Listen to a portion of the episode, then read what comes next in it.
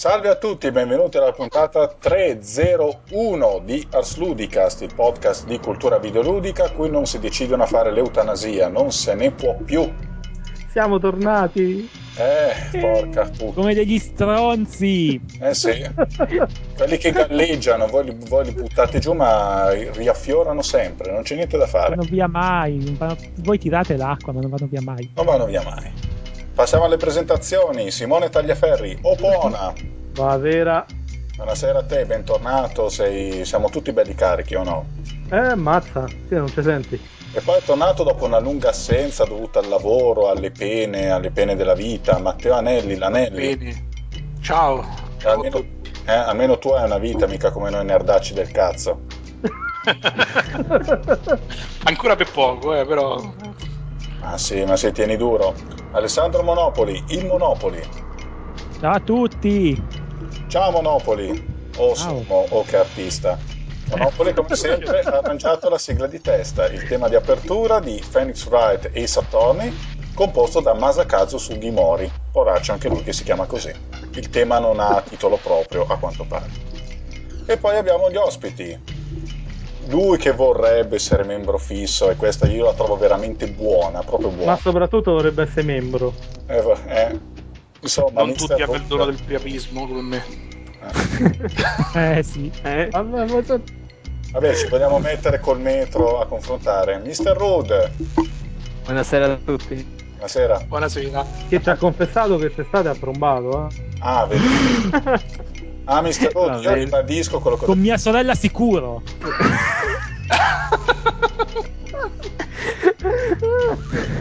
Qua, qua è, però è tosta.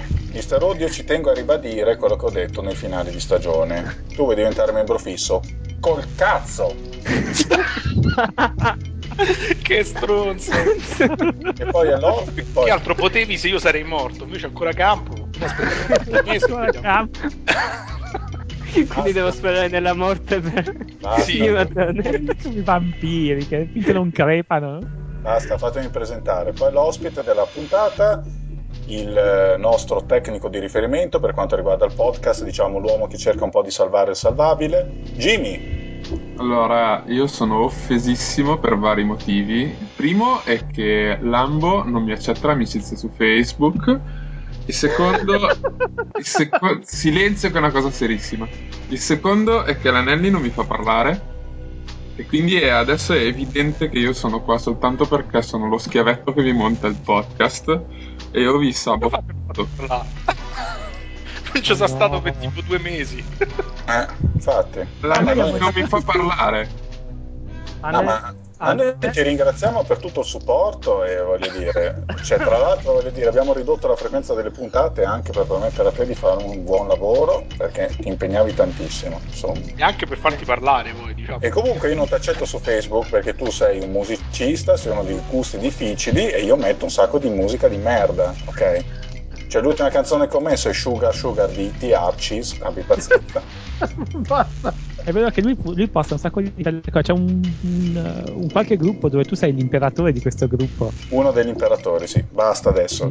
Io sono Vittorio Bonzi Lambo e questa puntata, siccome siamo molto cazzoni, veniamo freschi dalle vacanze, una playlist così non ci dobbiamo sforzare troppo o perlomeno fingere di farlo. Bene, eh, tocca all'ospite, tocca a Jimmy che ci parla di Mountain Blade Warband. Prego. Allora, siccome io sono stato preso dal morbo di Lambo e gioco solo cose mediamente vecchie e non recentissime, ho installato e giocato questo gioco perché mi era stato consigliato da varie persone, mi hanno martellato le scatole dicendo che era una roba che mi poteva piacere e in effetti è una cosa che mi può piacere che mi è piaciuta.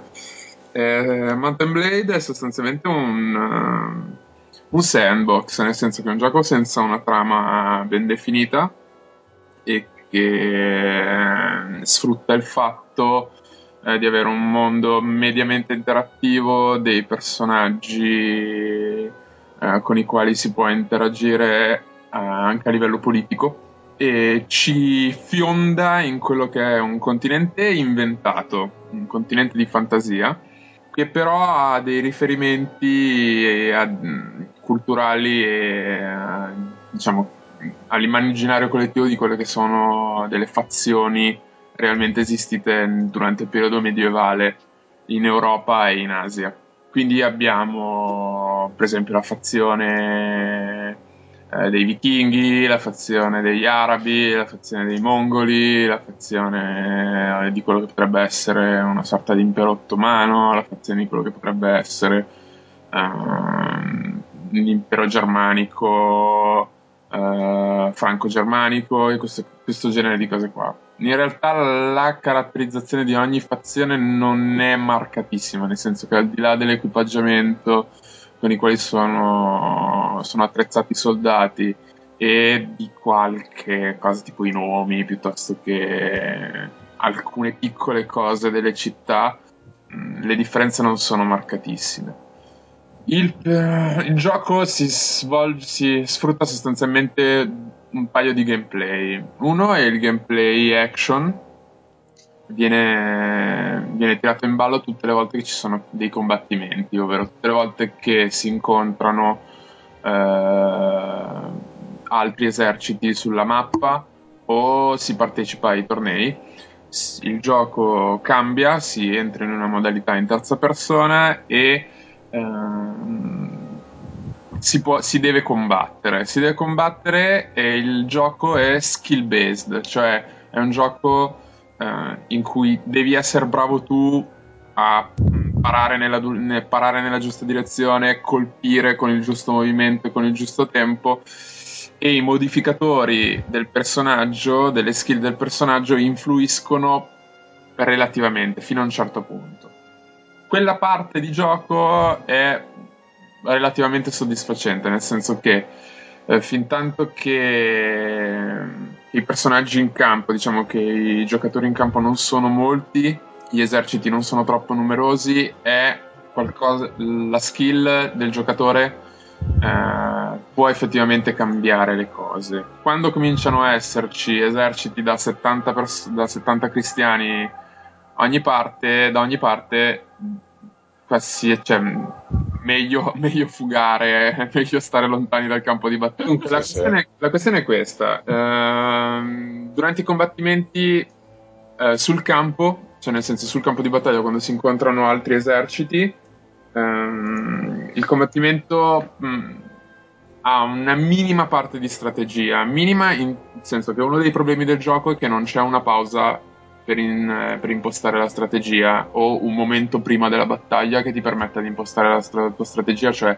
la disposizione dei tuoi uomini sul territorio. Um, questo lo rende, un, rende il peso della strategia veramente, veramente minimo. O sei velocissimo nel senso che riesci a disporre i tuoi uomini abbastanza velocemente e speri di nella speranza di riuscire a arginare un po' riuscire a trovare un modo per, per prendere il sopravvento sul nemico o altrimenti questione l'esito della battaglia è tendenzialmente solo una questione di numeri e di qualità del, dei soldati che si hanno in campo. Qualità perché i soldati che uno recluta che il, che il personaggio recluta che noi reclutiamo durante, durante il gioco hanno la possibilità di evolversi a poco a poco eh, durante, col passare del tempo Uh, questo significa che dove, a seconda di dove le si recluta, nei villa- dei villaggi della, disponibili sulla mappa, uh, a seconda di dove si va a reclutarli, uh, si ha una tipologia di accesso a una, a una, tipologia di soldato differente. Faccio un esempio. se si vanno a reclutare dei soldati per il proprio personale esercito in un villaggio appartenente al, alla fazione del, dei nordici, si avranno dei guerrieri padani. No, no, non è, no, non è vero. Dicono, eh. uè, pirla. Eh, ma scusa, ma è praticamente un cheat. Eh, no, sì, sì, sì, il guerriero padano è un cheat assoluto, certo, perché, sì, perché innanzitutto sono fomentati contro qualsiasi altra razza, perché non gli va bene nessuno. Dicevo, uh, reclutando gente in un villaggio del nord si ha la possibilità di accedere a un ramo, a, ramifi- a un albero di, di unità diverso da, quelli, da quello che si può accedere, accedere eh, reclutando un, un, soldato in un villaggio, non so, del, del sultanato di sto cazzo che non mi ricordo mai come si chiama. Il Brunei. Sì, esatto. Ehm, questo cosa significa? Significa che eh, avendo fatto un po' di esperienza nel gioco si, riescono, si riesce a, ad avere quel, quella conoscenza eh, necessaria per individuare quali sono le migliori eh, unità eh, per ogni fazione. Per esempio, i, appunto, la fazione del nord ha eh, le legioni appiedate, che sono molto forti, che, i Huskars. Eh, non so come si dice. Una volta si chiamavano fricchettoni. Una volta sì, erano fricchettoni che sono sostanzialmente dei vichinghi armatissimi e cattivissimi. Uh, un'altra legione particolarmente forte nella cavalleria, quella incontrista da sfondamento. Uh, I mongoli sono invece forti con uh, gli arcieri a cavallo e i lancieri a cavallo. gli arabi sono forti con, con, gli arcieri appiedati, eccetera, eccetera, via di questo passo. Non c'è nessuna. Il problema, secondo me, la cosa, la questione veramente che penalizza il gioco è che non c'è una vera eh, limitazione, non, in, nel senso che la, la, tua capacità di reclutare soldati nei villaggi eh, non è determinata dalla qualità dei rapporti che tu hai con gli imperi avversari. A meno, cioè, a meno che tu non sia proprio dichiaratamente in guerra con una fazione, o perché ci sei tu direttamente, o perché eh, la fazione con la quale tu ti sei alleata è entrata in guerra con una fazione nemica, non c'è una vera eh, limitazione a, a reclutare gente ovunque sempre. Su internet si trovano vari consigli su quali sono uh, le, le, formazioni migliori da, da, mettere in campo, gli equilibri migliori. Io personalmente ho trovato un equilibrio eh, relativo, anche perché mi sarebbe piaciuto, ripeto, una, una, parte strategica in cui poter scegliere anche in che proporzione poter, uh, poter disporre armate in, car- in, campo, avere più soldati appiedati, uh, più soldati di cavalleria e cose di questo genere. Il gioco è bello, è divertente, almeno per me che amo i giochi in cui sostanzialmente ti costruisci tu la, la, tua trama e vai tu avanti con i tuoi ritmi e con, eh, con le tue decisioni. E tutta la parte politica del gioco l'ho trovato abbastanza inutile. Eh, un po' perché è difficile da, da, portare avanti, nel senso che per eh, avere il favore di, di, qualche altro lord o di qualche altro re. Eh, devi fare tutta una serie di missioni o quest eh, abbastanza rompicazzo un po' perché alla fine poi i rapporti sono difficili da... è, è difficilissimo intrattenere dei rapporti sani sempre. è, diff- è, veramente difficile perché tutte le volte che fai una cosa da un'altra parte potresti senza saperlo. Diciamo che le variabili in campo sono tantissime, sono difficili da, da, da tenere, è difficile tenerne traccia c'è tutta una parte del menu che è atta a questa, questa, cosa. Io onestamente l'ho trovata un po' controintuitiva e macchinosa perché le informazioni sono davvero tantissime e ripeto, è difficile riuscire a tenere, cioè fai un favore a uno, hai fatto un torto a un altro, fai, cerchi di, di, di abbonarti alla figlia di un lord. E, Vabbè, devi essere un po' democristiano. Devi, sì, quella, devi essere un po', scusa? Un po' democristiano. Sì. Sono un po' masterzo.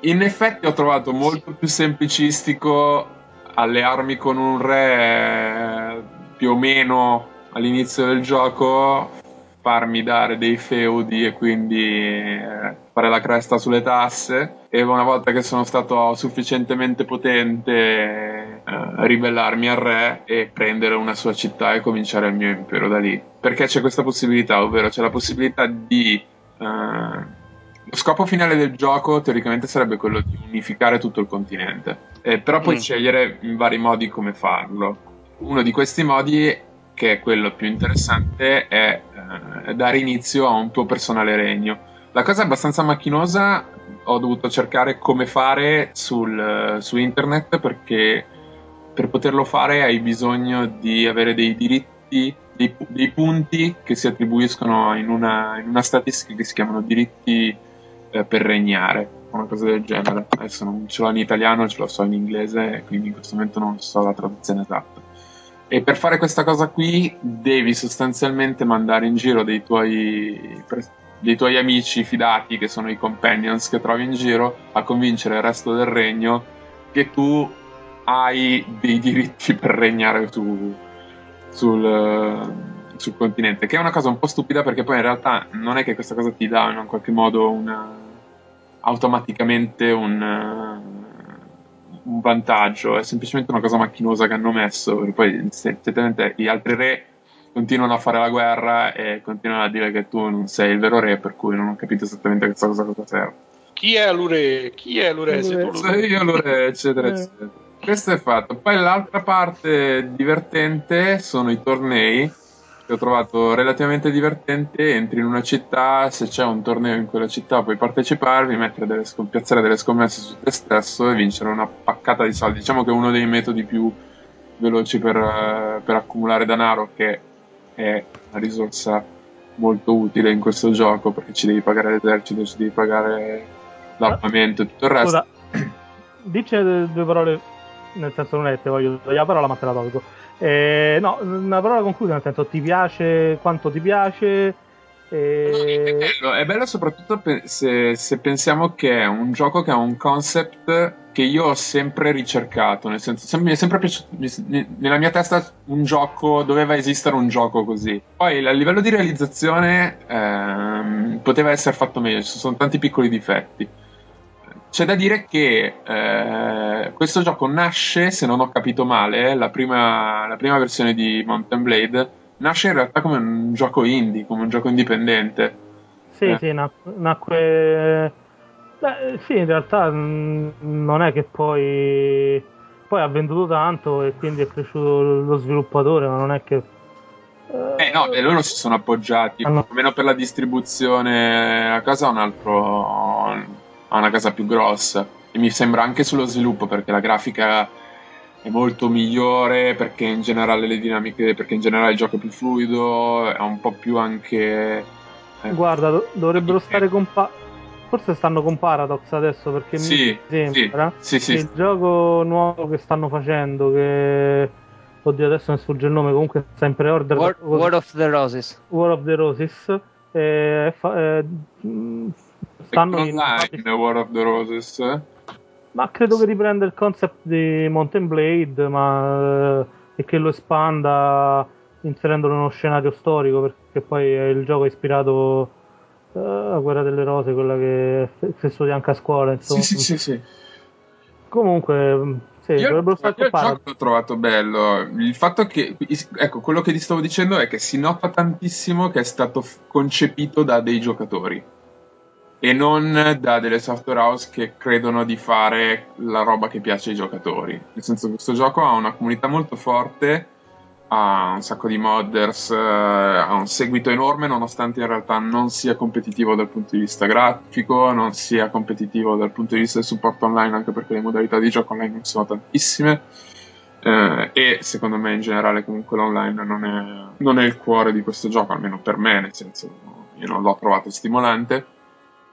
Si nota perché ci sono tutta una serie di scelte e tutta una serie di dinamiche che eh, altre software house che hanno fatto giochi in un qualche modo simili o, o assimilabili non hanno mai preso in considerazione. Eh, anche delle- dal punto di vista della difficoltà, il fatto che comunque sia un gioco orientato sulla capacità del giocatore eh, di, eh, dei, dei suoi riflessi, del- della, sua, della sua capacità di pianificazione. Il gioco non è un gioco semplice. Eh, il fatto che non abbia una trama, eh, anche questo è secondo me indice di un gioco concepito da dei giocatori, nel senso di, di da- concepito da persone che comprendono più a fondo la problematica eh, e, le- e il potenziale del, del videogioco. in realtà venne, eh, venne concepito come un sistema di gioco, cioè non gliene fregava niente. Era un gioco per creare una specie di simulazione di quelle di battaglie medievali e poi ci hanno aggiunto tutto il resto nelle varie fasi di sviluppo. Eh, proprio in eh, Ogni singolo elemento però mi sembra, mi sembra che abbia una- un carattere eh, determinante, nel senso Sì, no, no, ma poi... quello che non hanno fatto in quello che non fanno hanno fatto non faranno mai in Skyrim, quello che non hanno fatto e non faranno mai in, in Stronghold o in altri giochi che hanno dei concept che in un qualche modo si possono avvicinare o eh, che hanno delle ambientazioni che si possono avvicinare e che avevano la possibilità magari di fare anche un sistema di giochi di questo tipo, non, non l'hanno fatto. Secondo me, non so, è indicativo Sì, c'hanno, c'hanno la loro idea comunque sia che volevano quel tipo di gioco, quel tipo di complessità e, non, e non hanno guardato all'epoca, non hanno pensato a chi lo dovevano vendere, poi piano piano ci hanno avuto successo e l'hanno ampliato perché io mi ricordo che la prima versione era abbastanza rozzetta. Cioè, Sì, nel sì, c'ho anche una grafica molto primordiale, erano poche animazioni, però funziona bene. Cioè, Però diciamo, funzionava, sì, no, che eh. ha detto Jimmy è vero. Insomma, poi alla fine quello che è rimasto è quello che. Cioè, Jimmy ha giocato una versione molto più matura del gioco, però poi gli è rimasto impresso quello che c'era da subito, ovvero un sistema di gioco abbastanza solido e molto basato No. sulle skill. Quindi lui sarà un pippone disumano. Eh, io sì, io sono io so scarsissimo, infatti sono una sega, infatti ho il, il mio esercito è costruito in modo che andate avanti voi e poi quando c'è da fare... diciamo, a mi la scrematura piccola arrivo io, però il grosso lo fa. Vabbè, Posso fare una parentesi che non c'entra un cazzo? No, eh, vabbè, No. dai. dai, Poi basta, però. Giusto perché sei mancato 16 puntate perché stai a ripittura a casa, dai. Ma che stava ripetendo a casa? C'ho avuto eh, super lavoro a Iosa. Vabbè, al di, al di là di quello, vi volevo dire se sapevate di quel gioco che è stato escluso da Steam. Quello erotico. Ah, Steam Greenlight erotico. Ma è una parola grossa. Sì, sì, Sì, si chiamava Seduce Me, che è sostanzialmente è una specie di gioco, chiamiamolo strategico, loro lo chiamano light strategy perché poi in realtà non è neanche un gioco di ruolo, in cui si devono sedurre quattro donne. Seduce Me si chiama jet set. Sì, Seduce Me, sì. E si devono sedurre, si deve scegliere una tra queste quattro donne, la si deve sedurre eh, nel jet set, diciamo, della, eh, de- della California bene, insomma, tutti gli stereotipi del caso. E è stato tolto da Steam perché secondo loro era inappropriato, invece pensavo che fosse un'idea abbastanza intelligente, perché francamente il gioco non è volgare. Io l'avevo visto una demo un po' di tempo fa. E boh, e tra parentesi anche molto ben fatto. E era secondo me un take un po' più adulto ai soliti videogiochi del cazzo. Ma evidentemente vanno bene le, le zoccolette che sembrano dodicenni manga, ma non va bene un gioco un po' più. Ma le meccaniche quali erano? ma le meccaniche, io ho visto una prima beta e devo dire erano già ben fatte perché riprende un po' da un certo punto di vista il gioco, le avventure quelle da appuntamenti giapponesi, però le arricchisce di un minimo di interazioni sociali. Mentre visto i giochi giapponesi che trattano sti temi sono abbastanza schematici, c'è un menu a scelta multipla, tu fai la scelta e vai. Invece qua devi riuscire a accaparrarti la fiducia delle persone eh, con tre indicatori. E il primo, eh, ma la cosa bella è che si dà molta, molta importanza anche alle personalità che hanno questi personaggi femminili del gioco.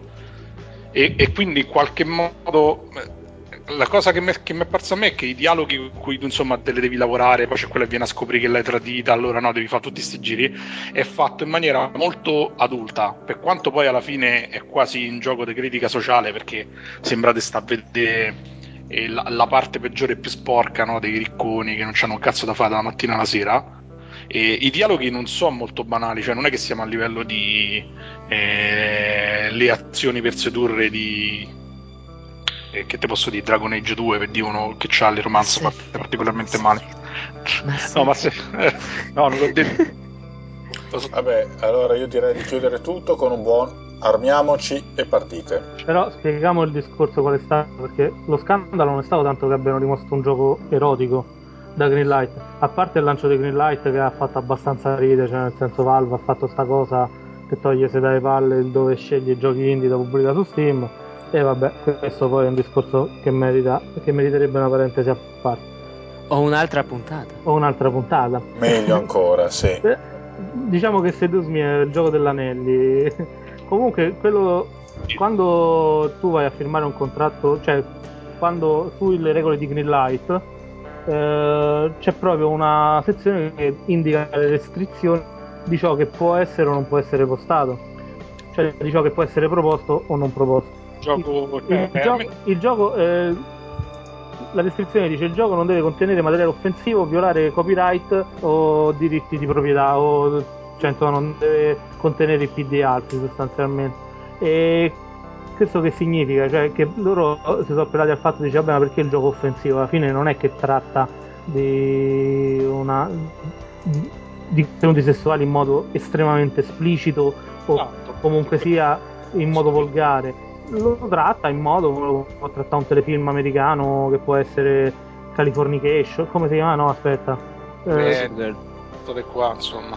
vabbè telefilm quelli eh, recenti Gossip Girl, quelle robe là. eh tipo Gossip Girl e quelli un po' più piccanti e la questione è nata qui poi eh, Doug Lombardi ha risposto, anche risposto alla questione così completiamo la notizia dicendo che Steam non ha mai eh, cioè non è mai stato cioè non ha mai come politica non ha mai accettato eh, giochi che abbiano materiale erotico e, e Greenlight non farà differenza cioè nel senso loro censureranno tutti i giochi che abbiano contenuto erotico Eh, eh, beh, a me è proprio questo l'aspetto che non piace, perché secondo me questo non è un gioco esplicitamente erotico. Cioè, che si intende per erotico? allora io In realtà a, a me risulta che non siano neanche scene tenute esplicite, cioè stanno dei dialoghi sicuramente adatti a un pubblico maturo. Le immagini che ci sono principalmente fanno vedere belle donne in costume e c'è di molto peggio nei videogiochi mainstream che vendono a pacchi. Quindi non capisco dov'è il problema, sinceramente. Se non nel fatto che devono- si devono fingere interessati a determinati problemi. Vedo l'Anelli bello loquace, poi insomma è tornato dopo tanto tempo e quindi la seconda presentazione la fa lui, oramai terza. La National Game per DS, prego. Allora, mentre non c'ero, mi sono dilettato a fare un po' il piratone e mi sono andato a riprendere questo vecchio gioco della Square perché ultimamente è uscita una patch amatoriale che vi consiglio di scaricare che lo traduce completamente in inglese e devo dire sono rimasto abbastanza impressionato perché era parecchio che non giocavo mm, giochi eh, survival horror sul, sul DS che avevo sempre pensato fosse o sulla PSP che fossero delle piattaforme sbagliatissime per questo tipo di gioco perché non ti danno l'immersività giusta. E invece sto giochino del cavolo che ha venduto tipo 60 copie solo in Giappone perché è un gioco creato per la produzione locale, ci ha avuto anche 4-5 seguiti, sempre che hanno venduto poche decine di migliaia di copie l'uno. E ha degli spunti veramente interessanti, specialmente per come affronta il tema dell'horror, a cui siamo secondo me un po' disabituati perché uno pensa che ti posso dire a Sil- a Silent Hill, no? E quello è l'epigono dell'horror giapponese. E in realtà non è vero perché Silent Hill, per come è strutturato, è il classico gioco horror occidentale, c'ha molto poco a che vedere con l'horror giapponese, sia per temi che per come, come sono costruite le situazioni. E niente, sostanzialmente il gioco è quasi un metagioco perché hanno fatto all'epoca fecero sia una campagna pubblicitaria, io l'avevo vista, infatti mi era rimasto sto nome, solo che non avevo il coraggio né di comprarlo in originale perché francamente eh, è sostanzialmente una specie di libro game con delle, con delle sessioni giocate in soggettiva, dove di solito si esplora. E niente, avevo paura che non fossi in grado di capire il giapponese che c'era dentro. In realtà, poi alla fine invece c'ha pochissimi dialoghi, me ne aspettavo molto di più anche dagli screenshot promozionali e dal sito del gioco. E è tutto incentrato sull'atmosfera. E Square ha un po' giocato su questa storia del metagaming perché sostanzialmente e il gioco parla di un gruppo di studenti che vengono a cui che vengono in possesso di un gioco Scusate, rettifico. Uh, Alessandro ha appena messo delle immagini dei sedusmi che sono abbastanza porno. Chiuso. Parentesi.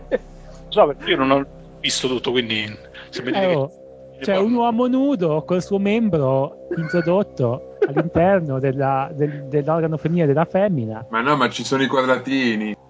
Eh, Eh, vabbè, ma, ma sotto i quadratini E, allora- e l'organo maschile della femmina? Niente. no c'è Che devo scrivere della Fortunata- fortunatamente non, non- non- non- non si vede perché magari ci sono i quadratini. No, è perché sono due uomini. E niente, e- che stavo dicendo? So, ho perso il filo. Vabbè, sostanzialmente questi vengono a contatto con questo gioco che viene scaricato wireless, arriva sui device degli utenti perché è trasferito da un altro utente, che dopo sette giorni ti uccide, quindi diciamo un tema abbastanza ricorrente per quello che è film giapponesi, anche perché è di qualche anno fa, è del 2008, quindi diciamo in pieno fenomeno The Ring, Ring. e tutte quelle altre stronzate là che ci sono state. E niente, la cosa bella è che sostanzialmente questo gioco arriva nel TS con la T, che sostanzialmente non è nient'altro che il tuo DS. Quindi in pratica, tranne le sezioni appunto esplorative che avvengono tenendo il DS in verticale, come si tiene quando si gioca a Brain, uh, Brain Academy e tutte que- quelle cose lì, e diciamo nel momento in cui si viene a contatto con questo gioco maledetto, che è una specie di gioco di ruolo, anche se in realtà ha pochissime schermate, è semplicemente un veicolo narrativo, non è che, che, che bisogna veramente giocarlo. E devi mettere il DS orizzontale e lo usi tu in prima persona. Questi due aspetti so, sono abbastanza immersivi. Primo perché il gioco è costruito in maniera tale, ha la grafica di un vecchio gioco a 8 bit e in qualche modo ti dà sempre l'impressione di sapere quello che tu hai fatto nelle sezioni esplorative e quindi un po' inquietante perché dopo un po' si crea questo meccanismo in qualche modo tu ricevi le email o ricevi diciamo degli update di questo gioco utilizzando il tuo DS e in quel momento avevi fatto una, una sessione particolarmente intensa esplorando il mondo del gioco, in qualche modo cioè, ti aumenta il livello di immersione. Poi durante il gioco succedono cose strane, ci sono interferenze, ogni tanto i personaggi parlano direttamente a te che sei il giocatore piuttosto che alla persona che in quel momento tu stai vedendo giocare, insomma, che controlli. E l'altra cosa interessante è come è fatto l'horror, perché sostanzialmente e le sessioni esplorative sono molto vogliamo passive perché è proprio un classico horror giapponese che funziona per sottrazione invece che per addizione come quello eh, diciamo come l'occidentale, no? quindi si parte da una sequenza molto cruenta e tutto il resto della tensione viene creato piuttosto che aumentando il livello di tensione, facendo succedere delle cose, facendole smettere di succedere. Tipo non c'è più il rumore di fondo, sparisce la colonna sonora, non ci sono più le manifestazioni che fino a quel momento ti hanno tormentato e c'è sta altalena, sta spirale di, di, di tensione che si accumula, si accumula e poi ogni giorno c'è un climax. E, in una sezione abbastanza arcade in cui si deve scappare, in cui si devono fare delle cose, eccetera. Il gioco è molto breve, dura se uno non lo vuole finire col massimo del col finale migliore durerà neanche 4 ore perché è veramente molto breve, articolato in 6 giorni, ogni, ogni giorno durerà circa un'ora, un'ora e mezza di gioco le strutture sono molto simili agli episodi, di solito c'è una sessione narrativa all'inizio che sostanzialmente è una specie di libro game dove si fanno dei minigiochi e c'è sostanzialmente parecchio testo da leggere e poi una sezione esplorativa dove si interagisce con questo gioco strano e... che di solito dove in realtà c'è molto poco testo quello che, che in qualche modo coinvolge molto è anche l'aspetto sonoro, infatti il gioco c'è scritto ti ricorda sempre che ti devi le cuffie. E, e perché c'ha un audio 3D che diciamo il DS non è proprio una piattaforma audio per definizione, però riesce a creare un'atmosfera molto, molto coinvolgente. Insomma, in generale mi è piaciuto parecchio per essere un giochino, insomma, una produzione quasi amatoriale anche per la Square, perché ci hanno lavorato pochissime persone, un gioco a bassissimo budget e si vede anche nella grafica 3D, però fatto veramente molto bene. Ci sono anche quattro seguiti che... Madonna. Che co- hanno fatto quattro seguiti perché comunque in Giappone ha avuto quelle 60.000 copie dice che in realtà sono state un successo clamoroso per il tipo di gioco. E perché in realtà se ho capito bene neanche è stato venduto proprio nei negozi veniva da degli eventi era una cosa un po' sai quei collector items che piacciono tanto ai giapponesi. In generale boh, un'esperienza da provare se, se avete un minimo di pazienza è molto facile trovare sia la patch che, che il gioco stesso basta cercarlo su insomma non penso che nessuno si offenda dal momento che non l'hanno mai fatto uscire neanche dal loro territorio d'origine. Insomma, Slender gli fa una pippa. Insomma, Ars Lodi che è Slender. Il, primo blog, il primo blog che vi dà consigli su come piratare. Piratare. Solamente in Giappone con una tiratura limitatissima. Sto a leggere, allora, su Wikipedia c'è scritto che addirittura l'ultimo episodio ha avuto una tiratura di 10.000 copie. Ah, minchia, bravissimo vendite, tirature proprio, cioè nel e... senso prodotte solo 10.000. In realtà l'Anelli se ne vergogna e consiglia di piratarlo, ma lui ha tipo l'edizione limitata in pelle numerata 10 ce n'è. In pelle di panda, eh, estinto ormai dopo l'edizione dell'Anelli e che ha pagato circa 5.000 euro e non vuole dirlo e quindi... Ma, ma si vergogna, ma si sa che lui colleziona queste robe qua. Dai, pure. Non mettete in giro ste voci. Io l'unica cosa che odio della cultura videoludica moderna sono ste cazzo di collector edition che non fanno niente. quindi, non Ah, com- non è vero, so- scommetto che c'è il manuale fatto dai cistercensi. quindi non comprerai la splendida edizione da 1000 dollari di Resident, Resident Evil 6 con il giubbotto di Leon. Ma esiste? Sì, sì, sì. Giubbotto Da di mille? 1000 do- più di 1000 dollari, sì. E la Madonna! Non lo sapevate? È bellissimo. Vabbè, se un fesso se lo compra, si merita di essere pelato, direi. Col Settimana-. Vai. Ris- Risen 2 e, e mi volevano dare la Collector Edition che costava 10 euro meno di quella normale perché non sapevo che sai quei scatoloni enormi che in negozio gli impicciano eccetera e non l'ho presa perché proprio le odio per, per definizione quindi Capisco. Quindi hai pagato il gioco 10 euro in più, ma bravo. Vabbè, insomma, que- le idiosincrasie dell'Anelli sono, sapete come sono, interessantissime. Bene, adesso basta, questo gioco sarà bello, sì, sarà bello, se ne parla l'Anelli è bello. Tocca a Mr. Rude, che ha giocato alla beta di Planet Side 2. Prego. E sto continuando a giocare alla beta. Praticamente. A me che me ne cale, scusa. E- Eppure sti cazzi urlò una voce. Eh, eh, mi, mi aspettavo un commento sarcastico di risposta. Comunque, Planet Side 2 è praticamente un eh, MMO FPS, uno soprattutto in prima persona, però massive, quindi più o meno come Guild, eh, Guild Wars eh, o WoW, tutta quella bella roba là. Ah, due generi Sostanzi- menosi in uno, bello. Mm? Lo voglio. no, il Sì. bello è che secondo me eh, Planet Side 2, un- secondo me, la particolarità di Planet Side 2 è che eh, premia la socialità in una maniera che ho visto fare poche volte nei videogiochi in generale. Eh, sostanzialmente come sistema di gioco è un eh, è uno sparatutto a classi, molto simile a Battlefield. Ci sono 6-7 classi che sono praticamente tipiche: assalto, ingegnere, medico, insomma, quelle, il sniper, cioè cecchino, tutte quelle robe là. E, contiene combattimento veicolare, quindi sia veicoli di terra che veicoli d'aria. Ma la cosa interessante è che, essendo un MMO, praticamente c'è una sola mappa gigantesca che è praticamente un continente. Adesso attualmente in beta ce n'è soltanto uno, però quando uscirà il gioco ce ne saranno tre praticamente. È un continente che si trova praticamente in un server, è um, praticamente diviso in esagoni. Ogni esagono è una specie di territorio. E ogni 3-4 ogni, eh, per un numero variabile di esagoni che possono essere 1, 2, 3, 4, 5 c'è praticamente un avamposto, una base. Il gameplay si concentra in queste basi. Ogni base, ogni avamposto, praticamente mm, è un punto di controllo. Ogni tot tempo si resetta un contatore ed è come se incominciasse il match di una partita multiplayer. È praticamente una modalità tipo dominio, nel senso ogni avamposto ha un numero limitato di eh, punti di controllo.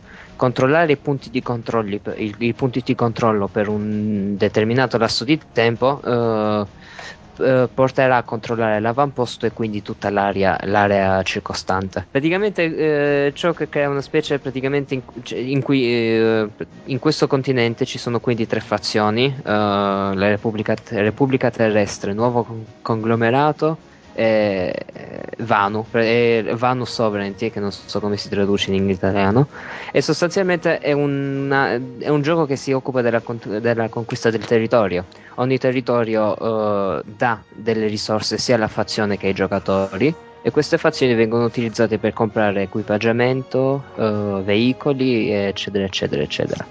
La cosa bella è che essendo un continente immenso, in un server ci sono tipo 2000 giocatori, c'è un massimo di 2000 giocatori per server, divisi per tre fazioni. Quindi sostanzialmente eh, la scala dei combattimenti raggiunge numeri assurdi. Nel senso che ci sono combattimenti per un'area soltanto per un avamposto che possono coinvolgere 60, 80, 90, 100 giocatori, il che eh, non c'è sembra... un limite? Il- teoricamente no, nel senso che teoricamente tutta tu- un'intera fazione può concentrarsi su un territorio. nel senso non c'è un limite, volendo ovviamente perderanno altri territori perché gli altri territori non vengono difesi, quindi sostanzialmente ah, quindi una... vuole di base qualcuno che coordini la cosa. Ma eh, da questo punto di vista il gioco è esemplare, nel senso che ci, c'è una divisione che è molto, oh, molto ben organizzata. Praticamente ci sono squadre di eh, massimo 12 giocatori, più squadre possono formare un plotone e più plotoni possono oh, formare una divisione che è praticamente un outfit tutte queste classi sono, uh, hanno una chat dedicata, quindi praticamente in ogni punto della mappa io posso comandare in chat Posso parlare in chat con la mia squadra, con il mio plotone oppure con la mia divisione, oppure soltanto con i, gli altri giocatori che stanno alla mia prossimità. C'è la proximity chat praticamente che entro tot metri ti, ti ascoltano tutti gli alleati. Eh, ma eh, da faccio, punto... ti faccio una domanda perché non sto capendo esattamente quali sono le dinamiche. Cosa spinge eh, me, che sono a capo dei miei 12 uomini, a fare quello che dici tu e non andare a fare quello che mi pare a me. Perché sostanzialmente è, la, è il modo più. È, il modo, è l'unico modo per uh, conquistare denaro, comunque conquistare risorse e conquistare esperienza. Nel senso, ci sono, essendo il fatto, cioè, dato che il, il, praticamente il territorio, il continente è diviso in zone di influenza, eh, e praticamente queste zone di influenza sono totali, nel senso non ci sono buchi, ci sono tre fazioni che controllano la propria zona, i, i propri territori. Il, il, tuo interesse è quello di spostare, di controllare il più territori possibile, di spostare la, le linee di combattimento il più avanti possibile, vicino alla base principale delle altre fazioni. Quindi sostanzialmente eh, sì, è una, è una specie di, uh, di guerra, cioè sostanzialmente è una guerra su larga scala. Sì, però potrei decidere, potrei decidere io che eh, quello che mi stai dicendo tu in realtà è una cazzata, ai miei occhi è una cazzata, per cui invece che andare dove mi dici tu, vado da un'altra parte a mio, diciamo, mio personalissimo giudizio. E quello che vorrei capire può... è se non esiste una figura che in un qualche modo il generale, tra virgolette, se non c'è il generale della fazione che coordina dall'alto tutte le cose, con un vincolo del tipo se tu fai questa cosa qua che ti dico, prendi dell'esperienza e dei soldi, se non la fai, no. Non prendi né esperienza né soldi. Né esperienza, quindi in qualche soldi, modo quindi. devi fare per forza quello che ti dice il generale se vuoi avanzare nel gioco. Il generale no, chiaramente nel è una... senso, cioè, se non esiste senso... una figura di questo tipo, come vengono coordinate le azioni? Cioè, come faccio a evitare la testa di cazzo a fare il suo mestiere di testa di cazzo? Teoricamente, cioè, n- teoricamente non sei costretto, cioè non hai metodi per costringere l'altro, però qual è il fatto? Il fatto è che s- a giocare da soli i movimenti sono molto lenti perché prati- cioè, praticamente ci metti minuti interi prima di t- trovare qualcuno da- con cui combattere. Che bello! Quindi, quindi sostanzialmente se tu fai, vuoi fare il lupo solitario, ti mancano i punti di spawn delle squadre, quindi i, i, radiofari da cui ti puoi praticamente lanciare come lancio orbitale, ti mancano i veicoli delle squadre, che sono veicoli grandi, per esempio i, alcuni, i veicoli principali si chiamano Galaxy e sono delle navi da trasporto per 12 persone e che fungono anche da punto di spawn. Quindi sostanzialmente quando, quando, tu, eh, quando tu rinasci, praticamente puoi rinascere o nella base principale della tua fazione o nella base più vicina al punto in cui sei morto, oppure in uno in una di, queste, di questi punti di spawn, che possono essere radiofari, che sono degli strumenti che ogni giocatore può, eh, può innescare, oppure le Galaxy, che, sono queste navicelle. La, il fatto è questo, è che un, um, questo gioco non si basa tanto sulla skill personale perché quando ti ritrovi da solo in un avamposto e quell'avamposto è circondato da forze nemiche, uccidere 5, 10, 20 avversari prima o poi finirà e, e non porterai avanti di un, di un, passo la conquista di, un, di, quel territorio.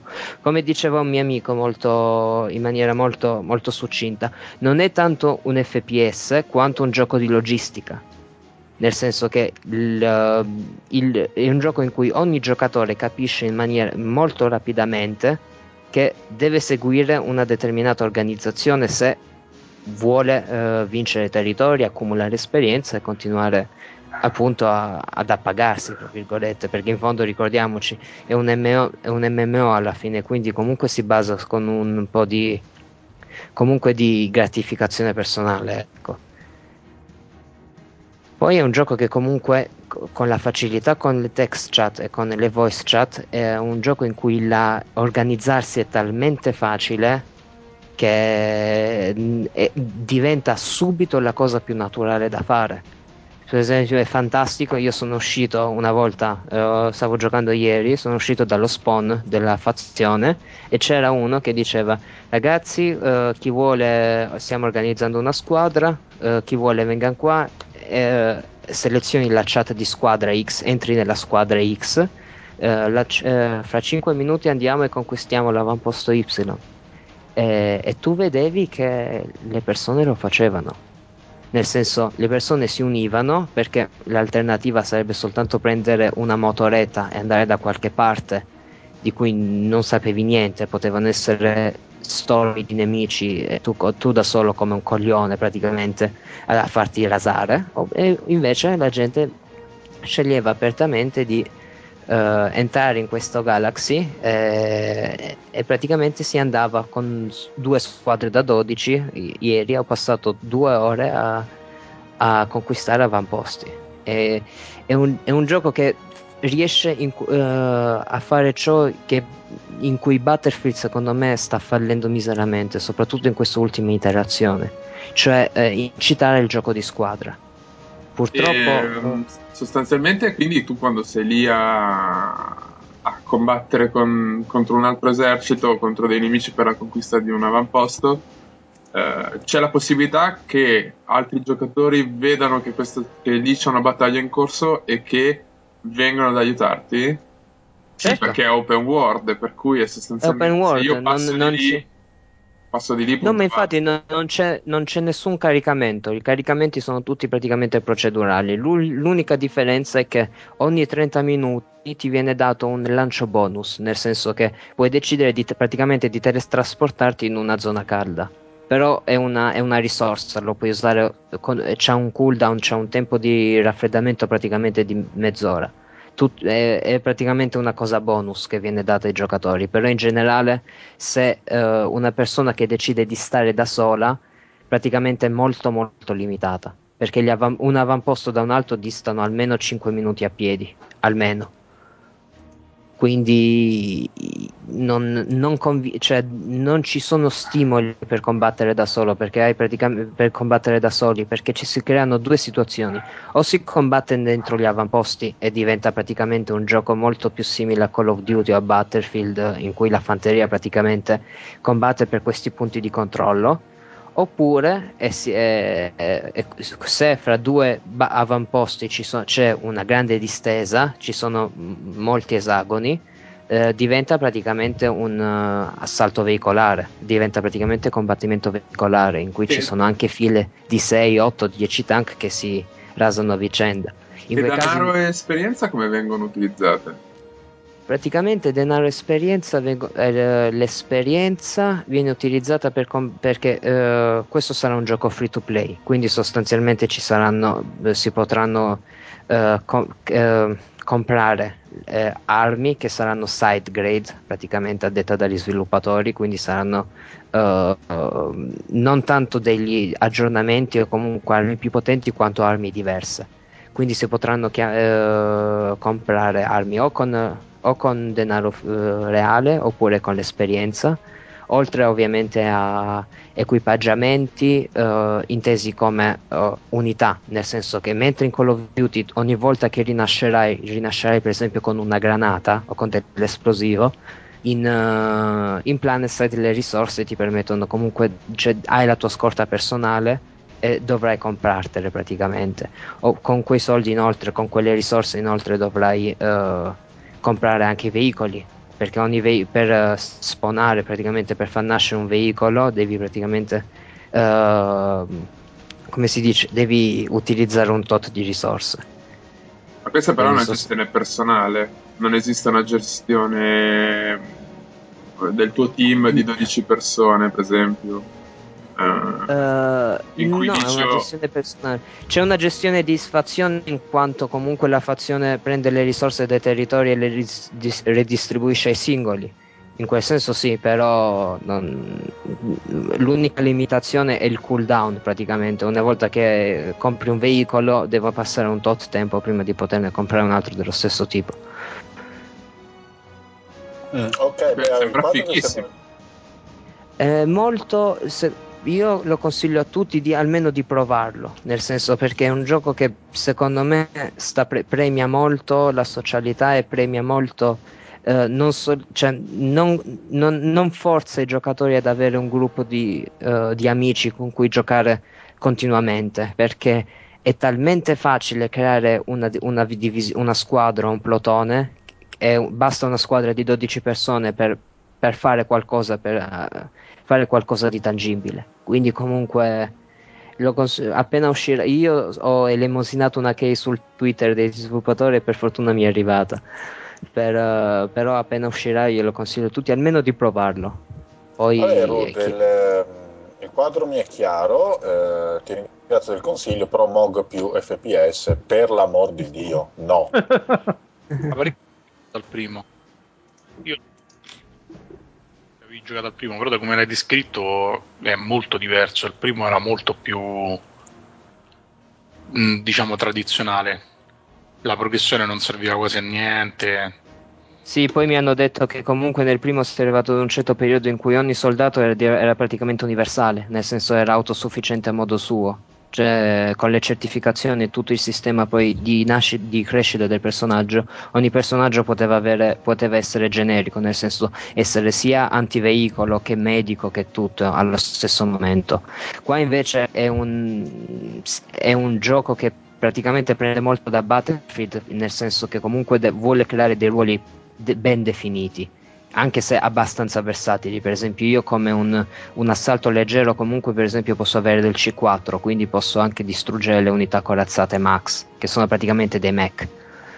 Però è un secondo me è un gioco molto promettente perché comunque Battlefield ormai si è, è diventato molto va bene Battlefield merda ecco diciamocelo così basta che poi bene, Lambo, però- mi, Lambo mi uccide Eh, prendo atto, tanto per me sono sempre la stessa broda. Adesso tocca a Opoona, che è un po' che, che strepita, che ci parla di questo home, casa, che cazz'è. Parlacene un po'. No, in realtà parlo prima di Mad Riders per un motivo molto semplice, scusate, ma E che cazzo, ma cosa faccio la scaletta a fare? tranquillo, lo spieghiamo in diretta il perché. Perché Ah. quando ho sentito la descrizione del gioco dell'Anelli, mi ha ricordato inquietantemente Home, quindi lo distanzierei un pochino. Anche se Ah, Home eh, vabbè, è molto più distanza. semplice. Anche se Home è praticamente pensa che il pubblico se ne dimenticherà per un'altra mezz'oretta tre quarti d'ora quindi Ah, Eh, di... ma, il- ma il gioco dell'anello, qua- cioè, l'anelli ne parlavi di quel gioco due o tre ore fa, quindi non, Dici non che sono sono- problemi. Allora, parliamo allora di Home, se non Lambo muore di isteria. Eh, va bene, home. Allora, Ma non ci sperare, vivo. Purtroppo vivo. no, Lambo, sai che ti amo. Allora, eh, in più. per- volevo Vabbè, dai, prosegui. Ah, Sì. Home è una piccola avventura horror bidimensionale con stile E che palle Eh, tutte detto- queste avventure br- horror bidimensionali che cazzo E ve l'ho Oh, detto ma tra l'altro, io non ne aveva parlato prima anche Anelli, eh, mm. La stessa gente, Vabbè. eh, ma questo Sì. deve sempre copiare. siete dei bastardi. Scusa, No, va, va bene, la scaletta non la cambiamo, prosegui. Dai. che, che Dio vi sturi il culo. Eh, è un'avventura horror bidimensionale pubblicata su Steam. Ma scusa, Ah. perché è, una, è un anatema la sturatura del culo? È peggio averlo otturato, no? Dipende, Vabbè. perché Eh. magari rimane sempre sturato. Eh, facciamo. dipende il modo in cui te lo Ah. sturano. Ah, eh, capisco. Vabbè, e scusate la parentesi teologica, prego. ok. È pubblicato su Steam a 1,99 euro. Adesso è in. Oddio, teologica, l'ho capito adesso. sono, sono, sono sottile come, come, un orlo di kimono. Eh. Dai, basta interrompere il povero Opone. eh, dicevo, pubblicato su Steam a 1,99 euro, in sconto fino alla settimana prossima a 1,69 euro, quindi una spesa veramente risibile. Ah, quindi ora che esce la puntata lo sconto è finito? Ok. ok.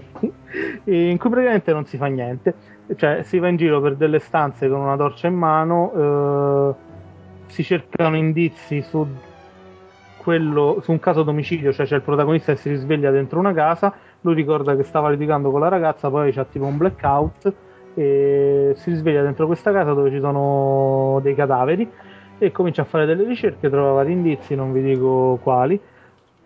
E an- all'inizio sembra uh, che il gioco voglia mettervi paura con qualcuno che arriva all'improvviso e praticamente eh, a questo punto però devo fare degli spoiler perché se no non riesco a spiegare qual è la caratteristica principale del gioco. Quando si arriva nel finale che si sono risolti dei semplicissimi enigmi, cose del tipo trovata una chiave addosso a un inserviente che apre le uniche porte chiuse del, di un dato ambiente, e si, il gioco non vi dà un finale, non dice come è finita l'avventura, dà un link a un sito in cui bisogna andare a scrivere quello che si è dedotto dal gioco e l'opinione del giocatore su ciò che è successo. Ovvero, eh, uno può andare avanti senza raccogliere neanche tutti gli indizi, quindi farsi una certa idea, oppure può raccoglierli tutti e farsene un'altra. E praticamente questo sito raccoglie alla, a mod di Pinterest tutta una serie di, eh, di commenti degli utenti che raccontano quella che secondo loro è, è la conclusione della storia. E il gioco fondamentalmente è tutto qui perché effettivamente non succede niente, cioè, anche gli enigmi sono, come ho detto, di una semplicità veramente elementare, quindi dura 40 minuti quando si capisce che, che, sostanzialmente non succederà niente se cominciano ad avere i primi sospetti su ciò che può essere lo svolgimento della trama si perde anche quel minimo di tensione che c'era in precedenza. Però posso dire che il finale da un certo punto di vista funziona. È una minchiata perché vai sul sito e scrivi quello che è successo. Però per, per 2 euro è un'esperienza che si può fare cioè nel senso che comunque sia non uh, non c'ha, partic- non, non c'ha particolari controindicazioni. La grafica in pixel art, come detto, è veramente semplice, anche più semplice di un altro gioco abbastanza simile come impostazione, almeno a livello grafico, cioè Lone Survivor. Anche se Lone Survivor in confronto a Home sembra addirittura dettagliato. Eh, e questo è quanto. Posso fare una domanda? Dimmi. Faccio la domanda stronza ma secondo te, vista la povertà dei contenuti e sostanzialmente la povertà anche del finale, è una roba che è stata pensata così, nel senso che ci sono effettivamente dei contenuti veri, nel senso che c'è dietro un'idea vera, c'è dietro un concept concreto, oppure è una roba buttata lì così e fa- allora. e hanno fatto questa cosa dell'andare a scrivere sul sito per creare una sorta di roba hipster, videogioco, allora. piccolo videogioco per gli hipster che non hanno niente da fare. Allora, secondo me l'idea può essere in realtà può essere in tutti e due i modi, cioè non ti posso dire con precisione qual era l'idea del, dello sviluppatore perché questo lo sa lui. Eh, ogni interpretazione è valida da questo punto di vista. Quello che ti posso dire è che uh, probabilmente tutto nasce dalla poca disponibilità di fondi che ha portato a sfruttare quest'idea fino alle sue estreme conseguenze, cioè uh, crea- creare una specie di detective game in cui tu puoi sospettare veramente di tutto, uh, di tutti, ci sono dei colpi di scena in cui tu alla fine della tua interpretazione che tra un, da un certo punto di vista non lavarsene le mani. Non ti do un finale e se tu scrivi il finale è ok.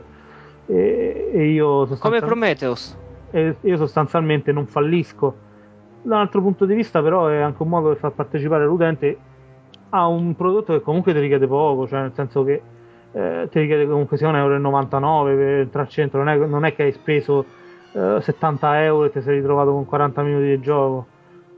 Sai quello che compri, lo capisci anche dagli screenshot perché non è che eh, se guardi un singolo screenshot del gioco, ve ne spedisco uno, eh, non è che pensi oddio chissà che, che cosa conterrà il gioco, quindi da questo punto di vista è onestissimo, cioè non è che ha mai promesso altro rispetto a quello che poi dà.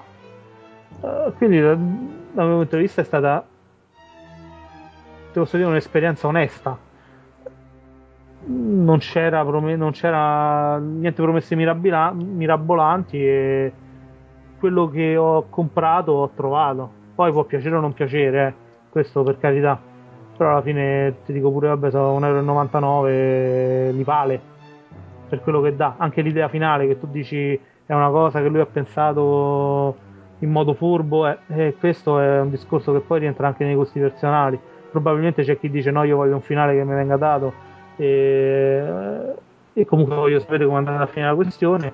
E c'è molti perché poi tanta gente ha partecipato al gioco anche proponendo le sue interpretazioni che dicono no vabbè a me piace questa idea partecipo e arricchisco anche l'esperienza dell'altro proponendo quella che è la mia interpretazione del gioco. A, a, me non dispiace ecco sinceramente non ho dato la mia interpretazione perché non me ne frega niente cioè nel senso che secondo me eh, un gioco del genere proprio perché ti chiede l'interpretazione non c'ha un'interpretazione definita. E quindi qualsiasi cosa scrivi comunque sia è falsa o incompleta. E quindi da questo punto di vista mi sono astenuto. Però capisco che comunque sia funziona per quello che fa. Opona una domanda. Dimmi. C'è la vecchia di merda? no nessuna vecchia di merda ma guarda andrebbe rivalutata la parola vecchietta in realtà, dai. Cioè. No. Dai. no. Fa cagare. No, no, andrebbe rivalutata la parola vecchietta. Rivalutiamo la, rivalutiamo la vecchietta e anzi diamogli un ruolo nel mondo. Ha un, ha, ha un sistema di gioco se ci pensi bene, immensamente più complesso di quello di Slender è stata massacrata da chiunque. Evviva la vecchietta! Ma per esempio, la vecchietta di merda ce l'aveva comunque la sua idea dietro ed era ben descritta ed era eh, proposta in questa maniera proprio perché il concetto, il concept dietro aveva una forza che può piacere o meno. No! Debole. Non parliamo della vecchia. no, rispetto a questo gioco qua, no! io non ho giocato eh, però dalle descrizioni potrebbe essere tutto o niente e potrebbe essere davvero il ripiego alla adesso dico una cosa che mi uccidono però tipo alla Lynch io faccio una roba che non si capisce un cazzo poi quando mi vengono a chiedere ma che cosa no. vuol dire io non rispondo aspetta che è una cosa che io posso anche credere che dietro ci sia un concept però al momento in cui qualcuno ti viene a chiedere qualcosa dovresti comunque non vendere il tuo prodotto però quantomeno difenderlo eh, Opona, sfrigola. No, nel senso che comunque sia. Eh, il gioco i suoi elementi celato, cioè tu interagisci con le cose, ti appaiono dei testi che ti danno delle indicazioni, ti danno te, delle, mh, mm, degli indizi, tu alla fine ne, fai una, ti fai una tua idea a, anche in base a quanti ne trovi e finisce lì. E il problema è che un gioco del genere se ti davano il finale non funzionava eh, se non te lo danno comunque so, si espone a delle critiche di questo tipo, cioè eh, alla fine bisogna anche accettare bisogna anche accettarlo nel senso che comunque sia parte da quest'idea, senza quest'idea sarebbe stato inutile farlo, quindi eh, se spendi que- quell'euro e 99 sai quello che compri e non c'è tanto da lamentarsi, voglio dire, se non ti piace l'idea non lo compri e finisce lì.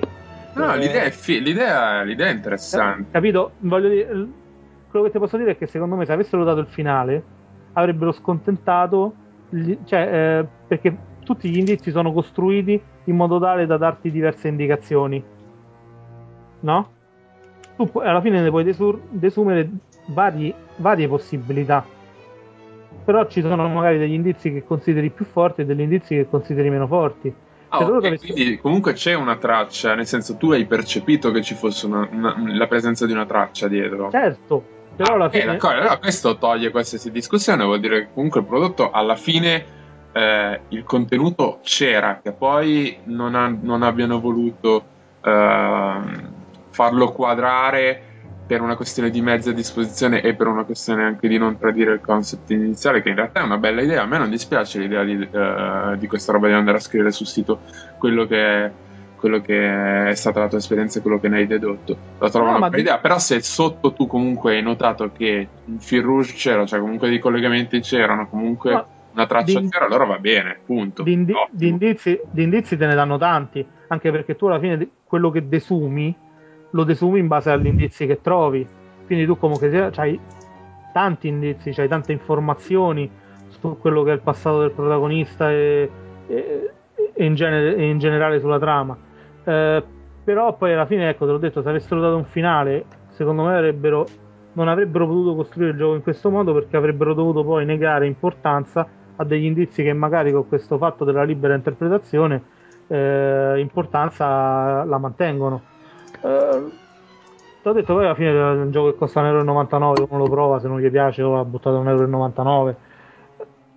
Provatelo se vi interessa il genere, se no eh, addio. Eh. Ok, adesso tocca al Monopoli e visto che eh, si è parlato di roba horror fino adesso, col Monopoli che si parla di altra roba horror.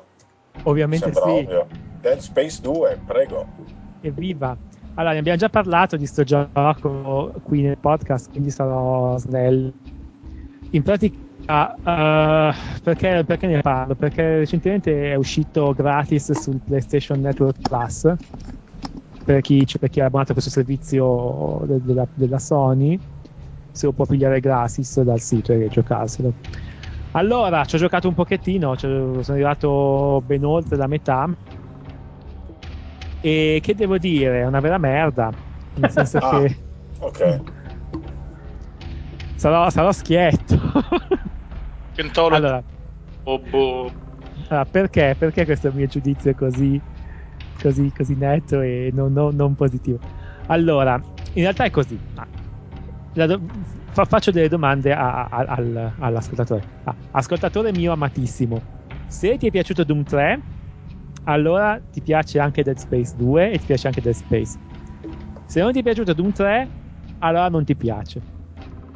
A me non è piaciuto Doom 3 e quindi non mi piace questo gioco. Perché? Perché? Per la solita roba, ci sono i, mostra- i mostriciattoli che spuntano fuori da, dal muro, da, dagli armadi, dai buchi nella terra, sono morti per terra e si rimettono in piedi, uh, ci, sono poi, ci sono un po' di esplosioni e ogni tanto ti, c'è sta tipa che c'era nel primo che non è più tanto viva che, Aspetta, come non è più tanto viva in che senso? è, è, è, che è bella che è morta nella tua testa praticamente ah ok e compare, ti dice delle cose, poi dice delle cose, poi fa vabbè, e ti, ti spaventi. Ma in realtà a un certo punto, come sempre, dopo, dopo un paio di bau, Uh, non ti spaventi più. Al punto che, uh, siccome mi capitava di giocarci di notte, io giocavo a volume basso, a differenza di quanto dicono i veri stimatori cui stiamo giocarci a volume alto, ci, gioc- ci giocavo a volume alto perché non, non volevo disturbare i miei vicini.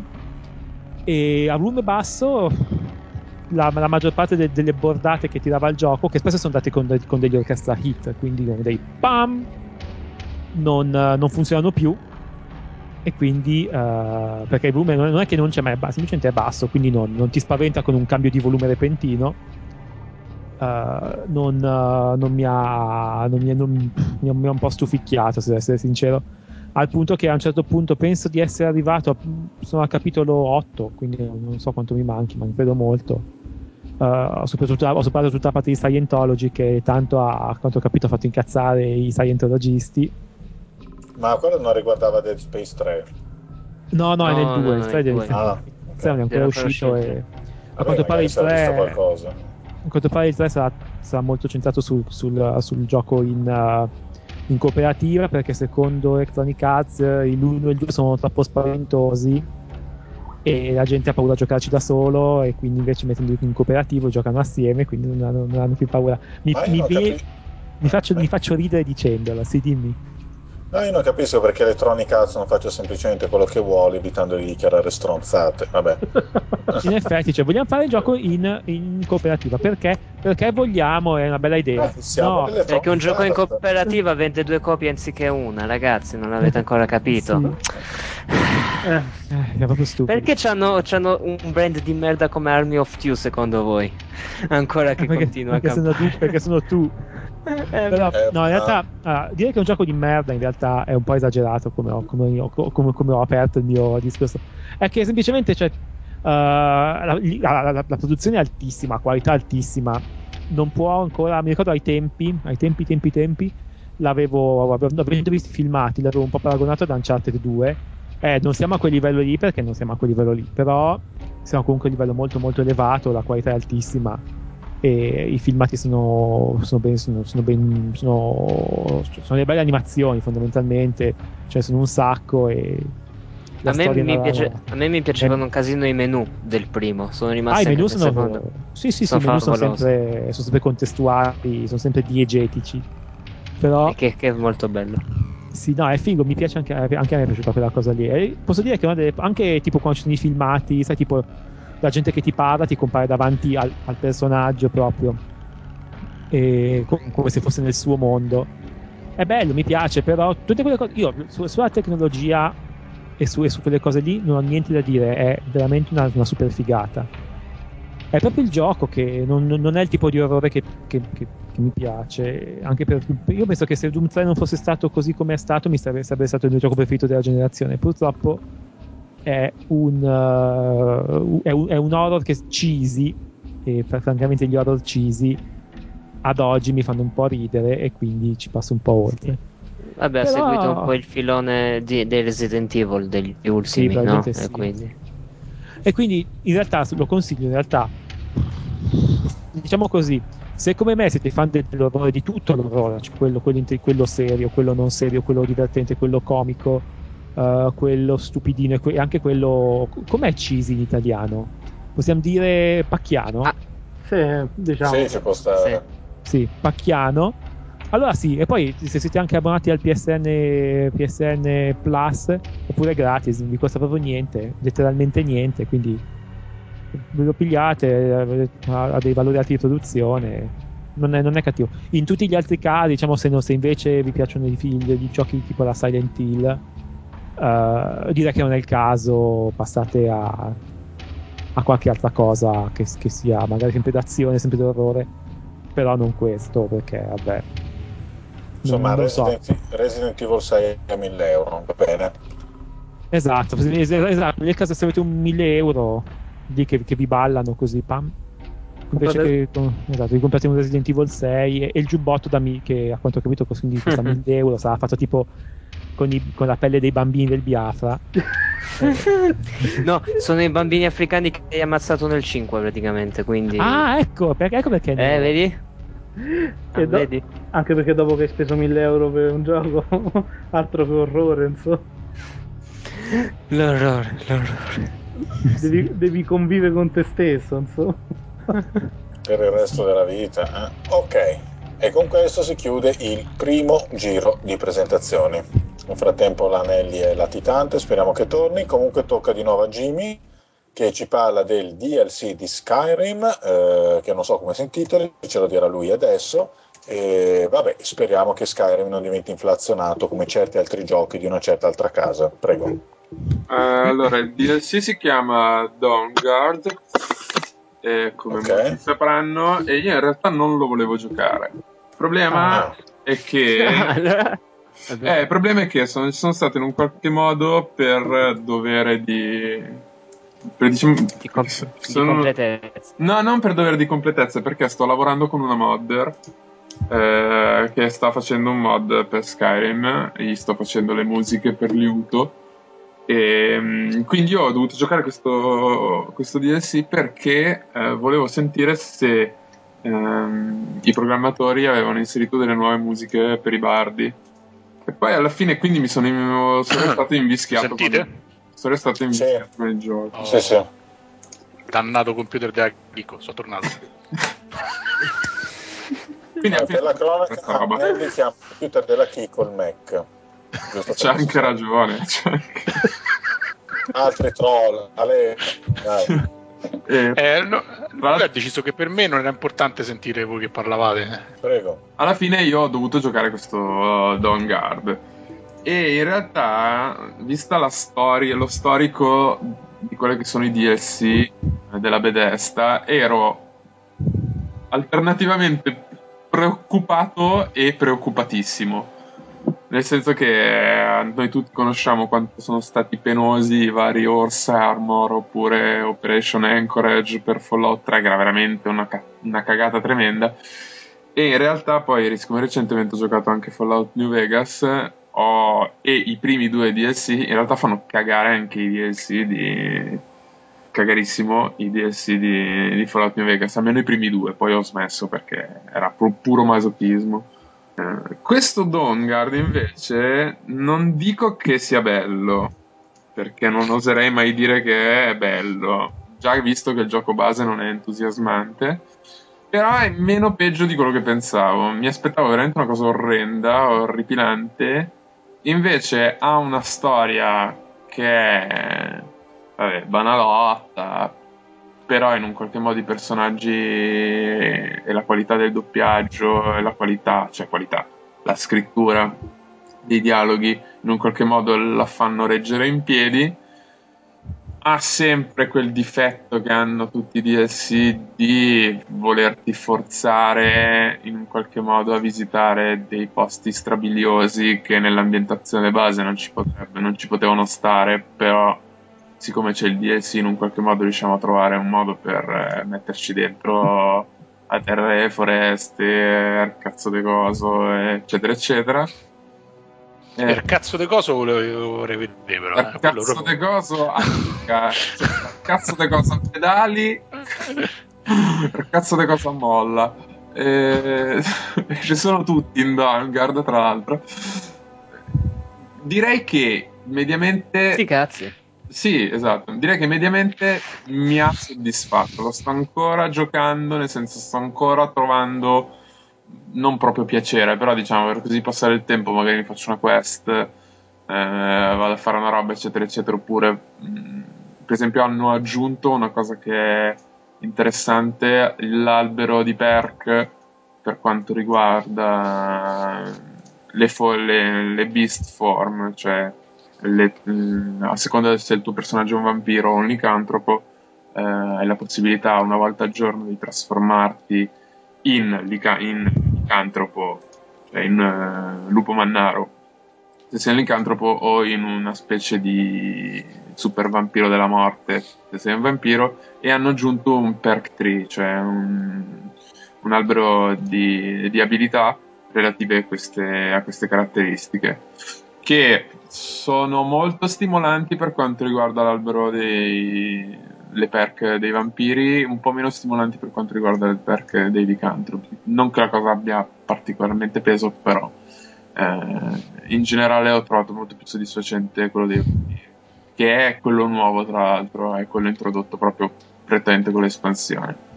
Mm, altre cose, nuovi incantesimi, nuove cose, eccetera, eccetera. Devo dire che in generale, comunque, l'atteggiamento di Bethesda rimane mediamente, mediamente scadente con i DLC.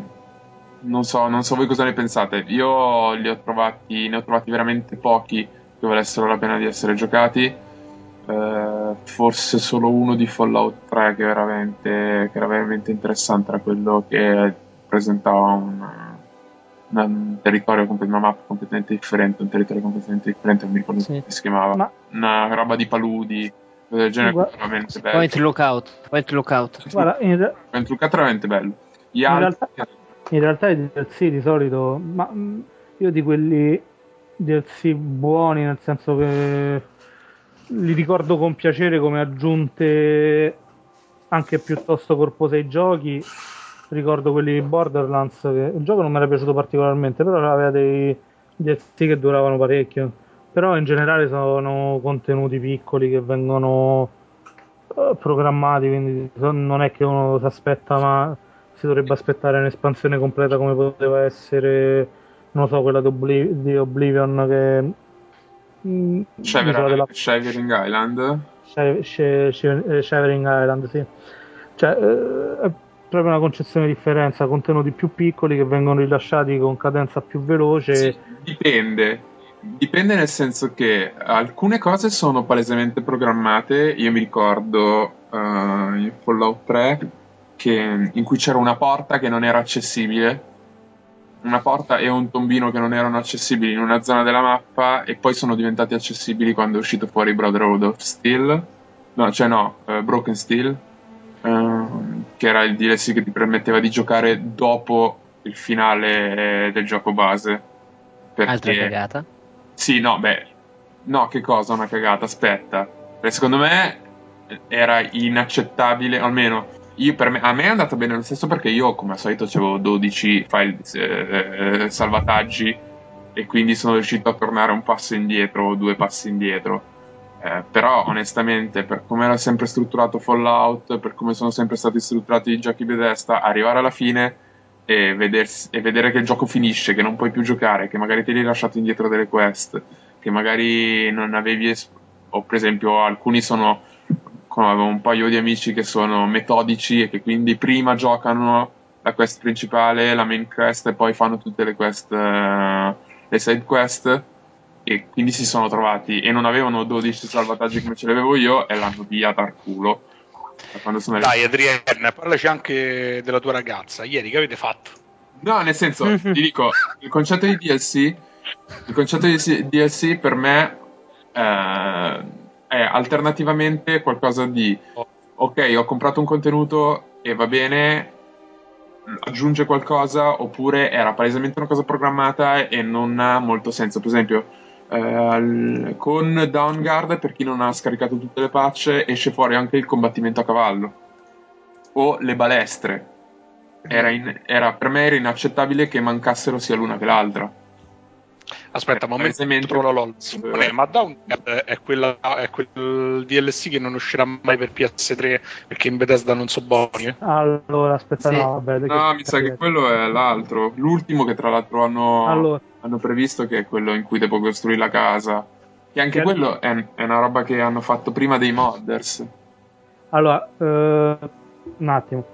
Il combattimento a cavallo viene introdotto... Eh, una patch. Col, eh, oltre che con la patch, praticamente Bethesda lancia uh, Skyrim, poi hanno fatto dei briefing e tra le idee più più probabile è uscito il combattimento a cavallo che era molto richiesto anche dalla comunità. Quindi hanno deciso di inserirlo in Vanguard e con i, prossimi, i futuri DLC eh, ad esempio adesso è uscito Air, Airfire per uh, Xbox 360 e a breve uscirà anche per PC è stata introdotta un'altra eh, feature molto richiesta dall'utenza, cioè una maggiore gestione del rapport- dei rapporti sentimentali del protagonista, con possibilità di costruirsi casa, adottare bambini, eccetera, eccetera. Sì, c'è da dire che Bethesda è sempre molto attenta a quello che dice la comunità e questa è una qualità.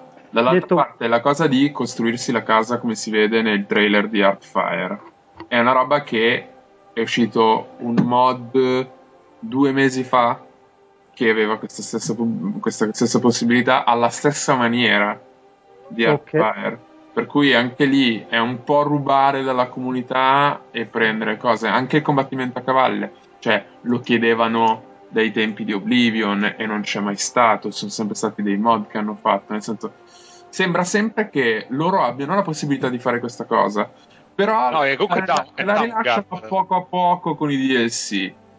Sì, non è che per gli utenti PS3 perché comunque gli utenti PS3 il problema della versione PS3 è che il gioco ci ha sempre avuto problemi con la versione PS3 non li hanno mai risolti completamente e stando ai comunicati ufficiali a questo punto non, non, vedo perché non bisogna crederci nel senso che alla fine ci rimettono soldi non tirando ah. fuori DLC per quella piattaforma e non riescono a risolverli fondamentalmente. Adesso non so, è, è impossibile sapere se è un problema specifico del motore grafico che so, magari Alessandro potrebbe darci qualche ragguaglio in più da questo punto di vista, però se non conosci bene il motore di il lavoro fatto da loro è difficile capire perché abbiano tutti questi problemi.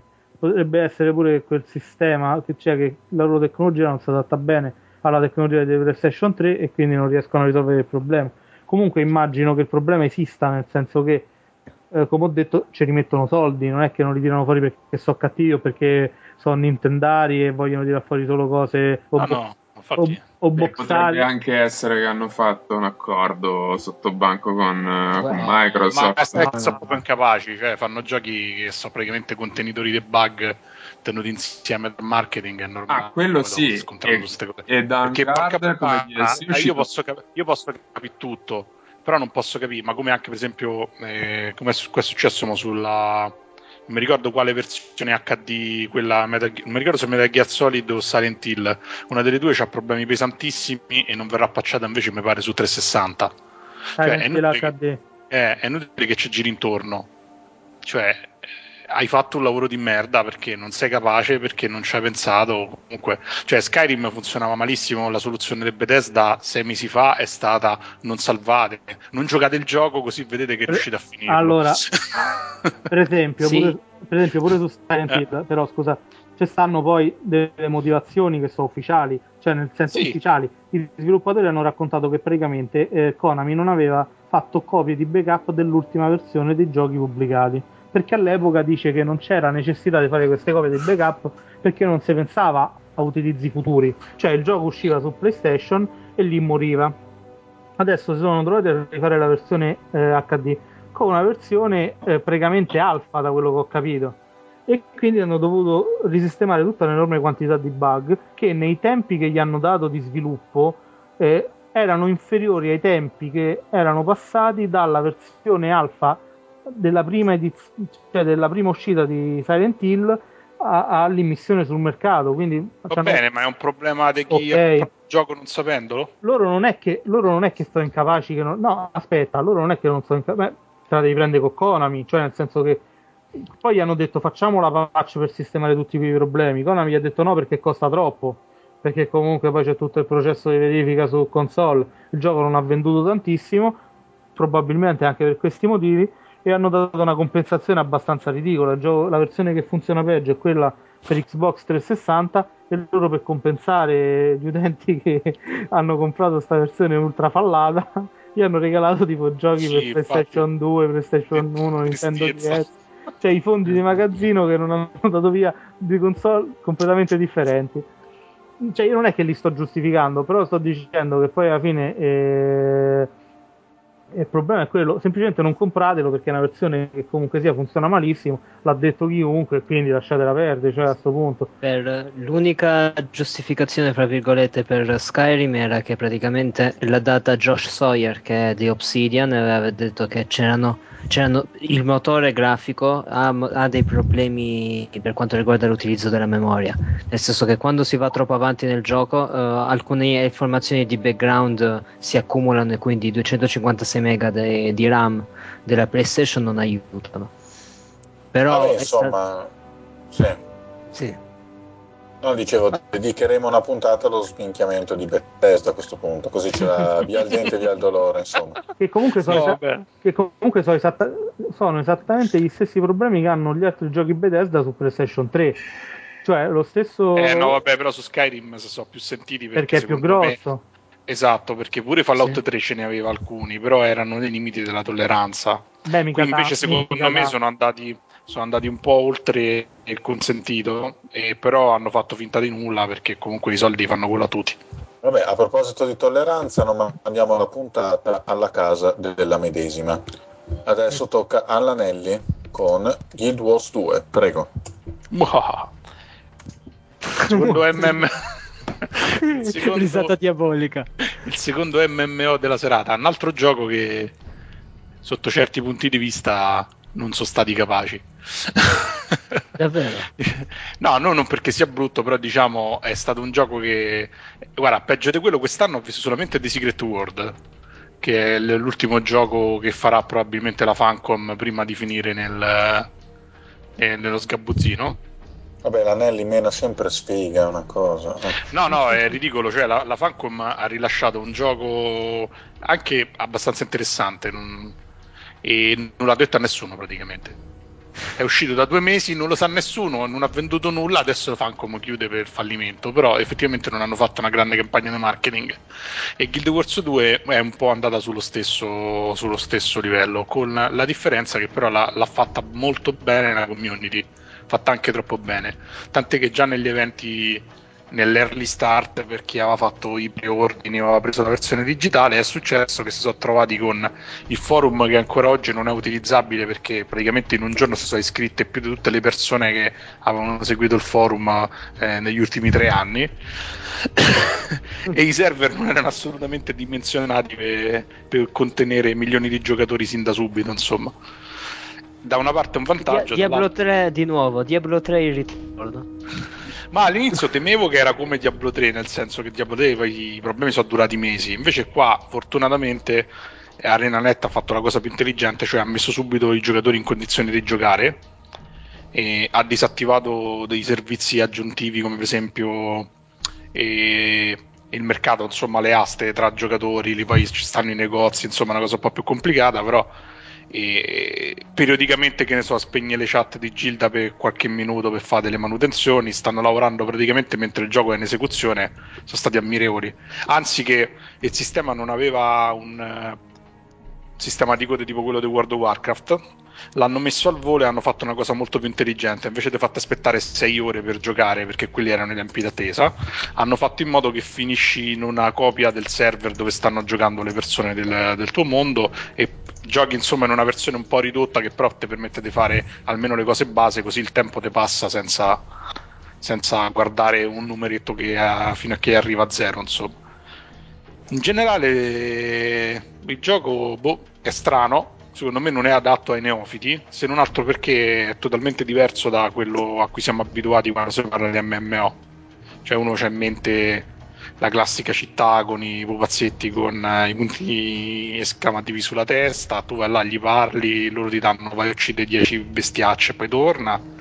E invece in Guild Wars devo dire hanno rispettato abbastanza quelle che erano le promesse che facevano, a cui io francamente non avevo mai creduto perché mi sembrava assolutamente fuori da, da qualsiasi grazia di Dio e il gioco è molto più sandbox di quello che uno si aspetterebbe perché è basato solamente su degli eventi che avvengono mentre si gioca Ah. So, tu vai in giro, magari incontri, che ne so, un viandante con una carovana. A un certo punto quel viandante viene attaccato e parte un evento che dice: Ah, il viandante viene attaccato, proteggetelo. Se i giocatori si equalizzano e lo proteggono, succede qualcos'altro. Se i giocatori non si equalizzano, quello muore come un coglione, succede qualcos'altro uguale.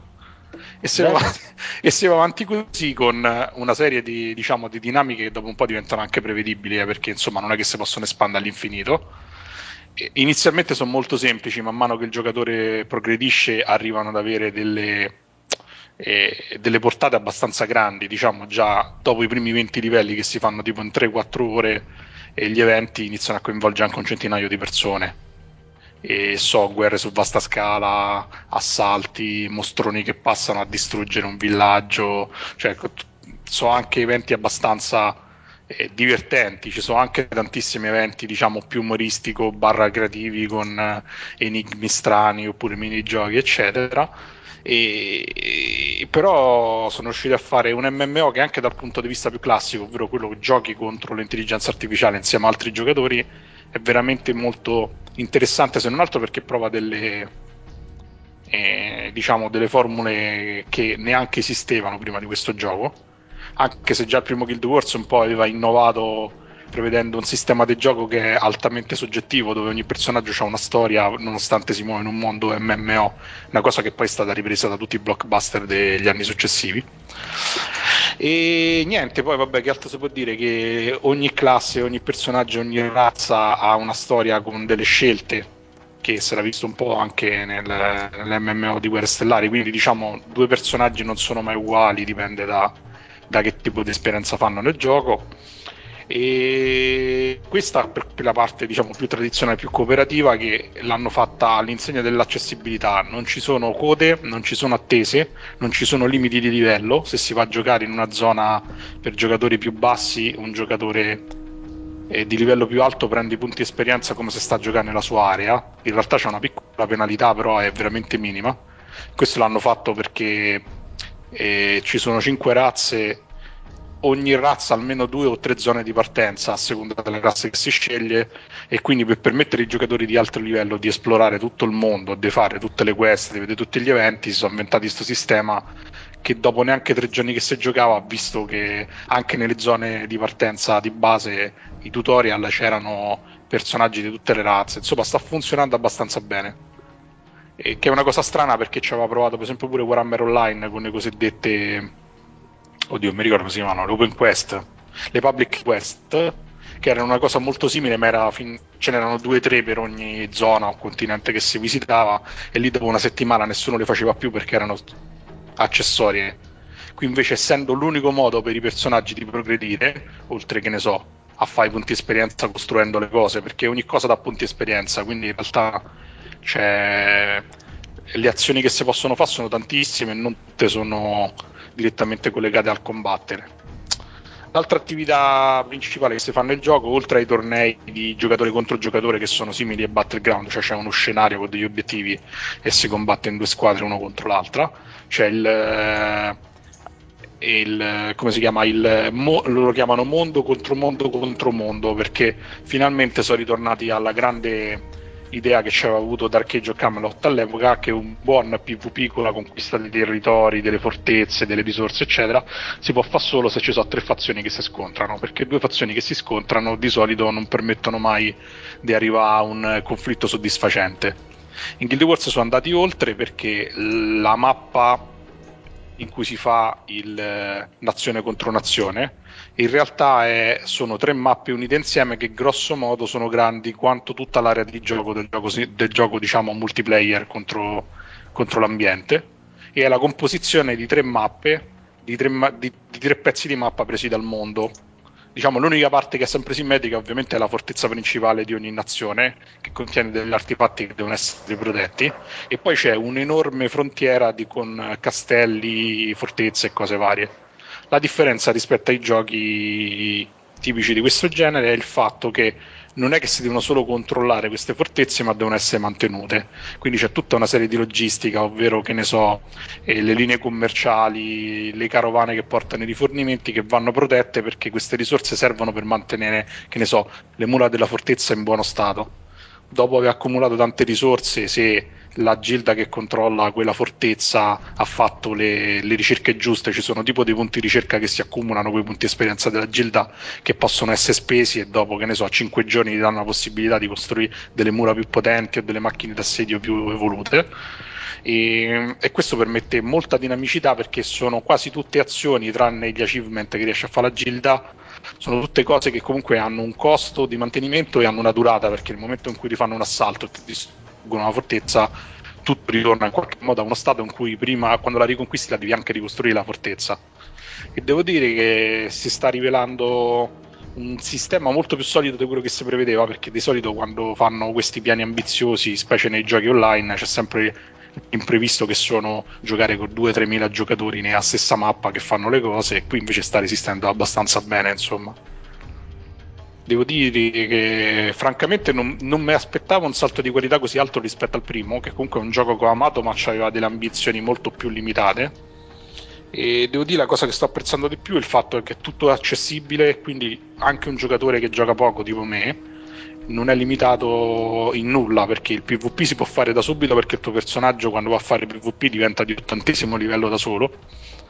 E il PvE ugualmente, cioè nazione contro nazione funziona allo stesso modo con la differenza che fai punti esperienza anche per il gioco eh, normale. E quindi chi sta tanto nelle mappe eh, diciamo competitive in qualche modo non è penalizzato come succedeva al vecchio gioco per eh, le mappe il gioco cooperativo e questo è molto interessante oltre al fatto che ancora non l'ho provato bene quindi non, non mi esprimo più di tanto il vecchio Guild Wars era famoso per avere i tornei a, pag- a pagamento, insomma, i tornei dove c'erano dei montepremi e ogni, ogni stagione c'era un torneo ufficiale che metteva in palio circa 250.000 dollari, mi pare.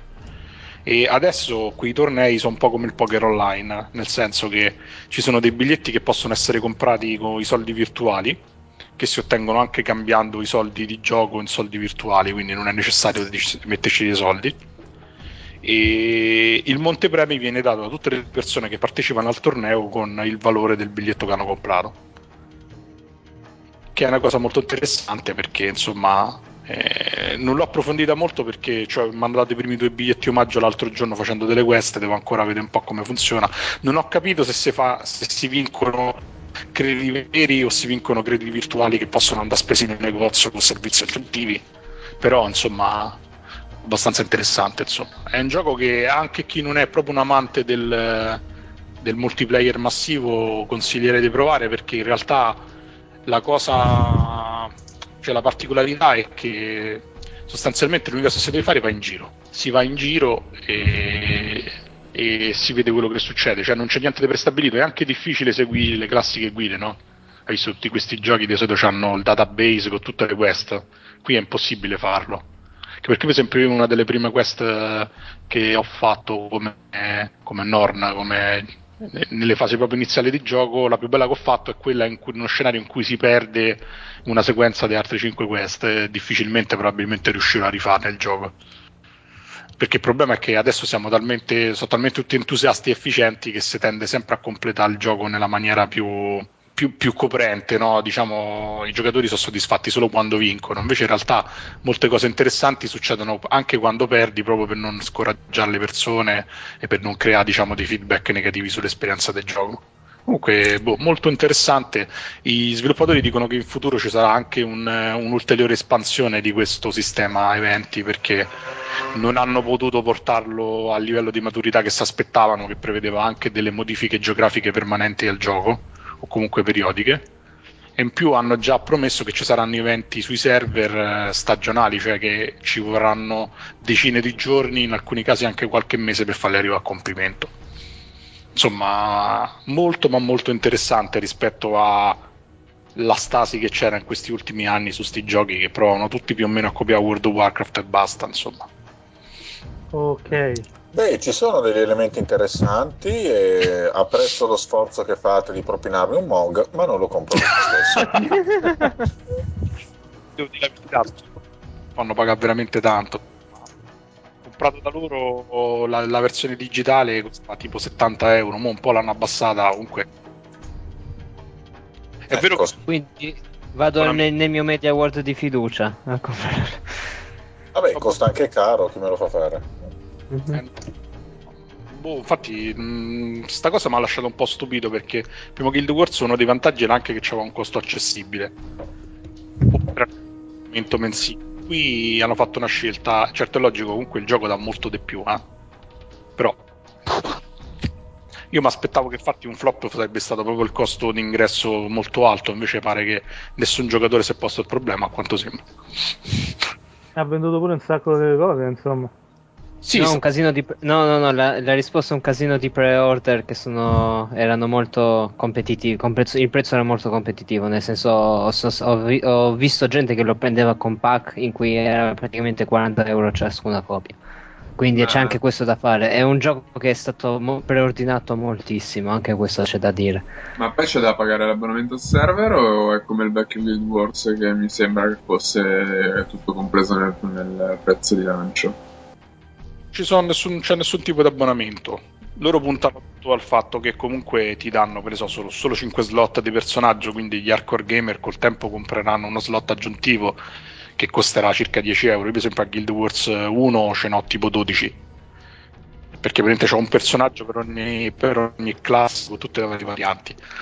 Però ci sono arrivato per 7 anni, quindi alla fine ho fatto una spesa irrisoria rispetto al tempo pagato, diciamo. Vabbè, insomma, allora abbia sen- ha anche senso che costi così tanto all'inizio, Eh, ma non lo compro comunque.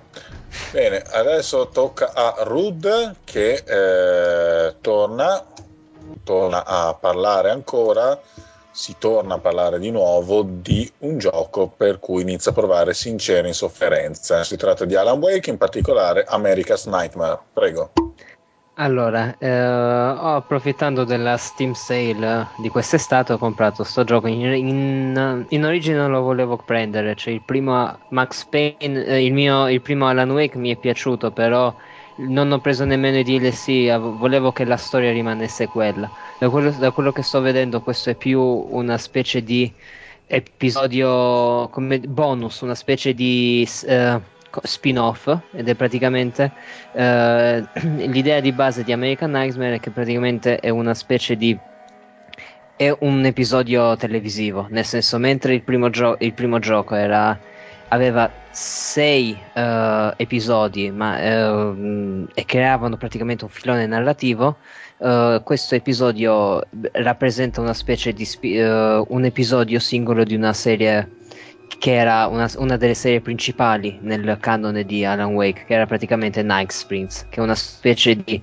uh, rifacimento di Twin, non tanto Twin Peaks quanto magari The Twilight Zone, che è una serie americana di fantascienza, mi pare. La serie più uh, bella in assoluto di fantascienza sì, una... che non ho mai fatto.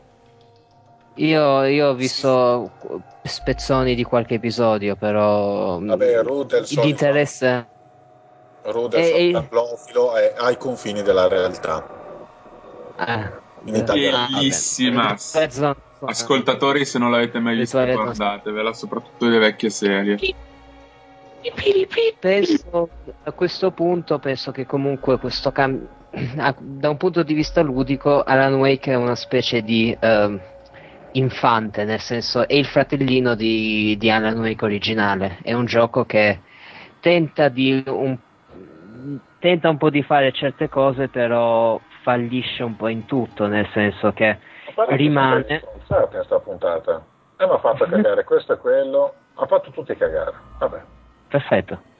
Eh, il problema è che non sa cosa vuole essere, nel senso che da, una, da un certo punto di vista può essere visto come una specie di uh, proto Alan Wake, nel senso all'inizio Alan Wake doveva essere un titolo semi free roaming o comunque con una certa di libertà di movimento, con una mappa comunque abbastanza libera. Uh, Alan Wake American Nightmare riprende un pochino questo, questo, tema, nel senso che ci sono tre zone che sono ampiamente esplorabili, eh, il giocatore praticamente dovrà muoversi e fare, raccogliere un po' certi oggetti e investigare un po' in queste tre zone. La, la particolarità è che l'impianto narrativo si basa su una tecnica di riavvolgimento nel tempo, nel senso che le stesse tre zone vengono ripetute un tre o quattro volte Uh, finché comunque il giocatore non troverà tutti gli indizi, o comunque Alan Wake non troverà tutti gli indizi per fare in modo che la storia finisca, insomma, che il loop cioè finisca. Che è praticamente un pretesto narrativo che almeno un episodio di qualsiasi serie di fantascienza penso che l'abbia messo, che ne abbia fatto qualcosa del genere. Tipo X-Files ne aveva uno, uh, Eureka ne aveva un altro, quindi è abbastanza standard. La delusione devi, deriva dal fatto che è tutto pre- scriptato, è tutto precalcolato, nel senso che sarebbe stato fantastico che uh, questo meccanismo era praticamente fosse stato abbastanza flessibile ad essere controllabile dal giocatore, nel senso se il giocatore raccoglieva abbastanza indizi da far finire tutto alla prima tornata sarebbe stato molto interessante, invece uh, le, tre se- le, tre scene, le, le, tre location si ripetono tre volte con... Uh... Scusa? No, scusa, era rimorto il microfono della Geek, allora stavo. Purtroppo le tre, le tre scene uh, vengono ripetute tre volte sempre, eh, il, è tutto scriptato e non c'è, non, c'è, non ci sono alternative, nel senso che Alan Wake eh, ripeterà li, lo, lo, stesso script tre volte, alla fine troverà gli indizi che gli servono per creare la scena finale uh, che gli permetterà appunto di uscire da questo episodio purtroppo dal punto di vista di gameplay c'è un, leggerissimo mm. lavoro di, uh, di, upgrade rispetto al gioco principale. Più nemici, più armi. I manoscritti adesso uh, ci sono ancora i manoscritti e raccogliere i manoscritti permetterà di sbloccare delle armi aggiuntive il, che è un sistema un pochino inutile perché l'arma migliore del gioco che è il revolver si, uh, si sblocca con 8 pagine. Quindi comunque uh, uh, anche da questo punto di vista il gioco è un pochino deludente.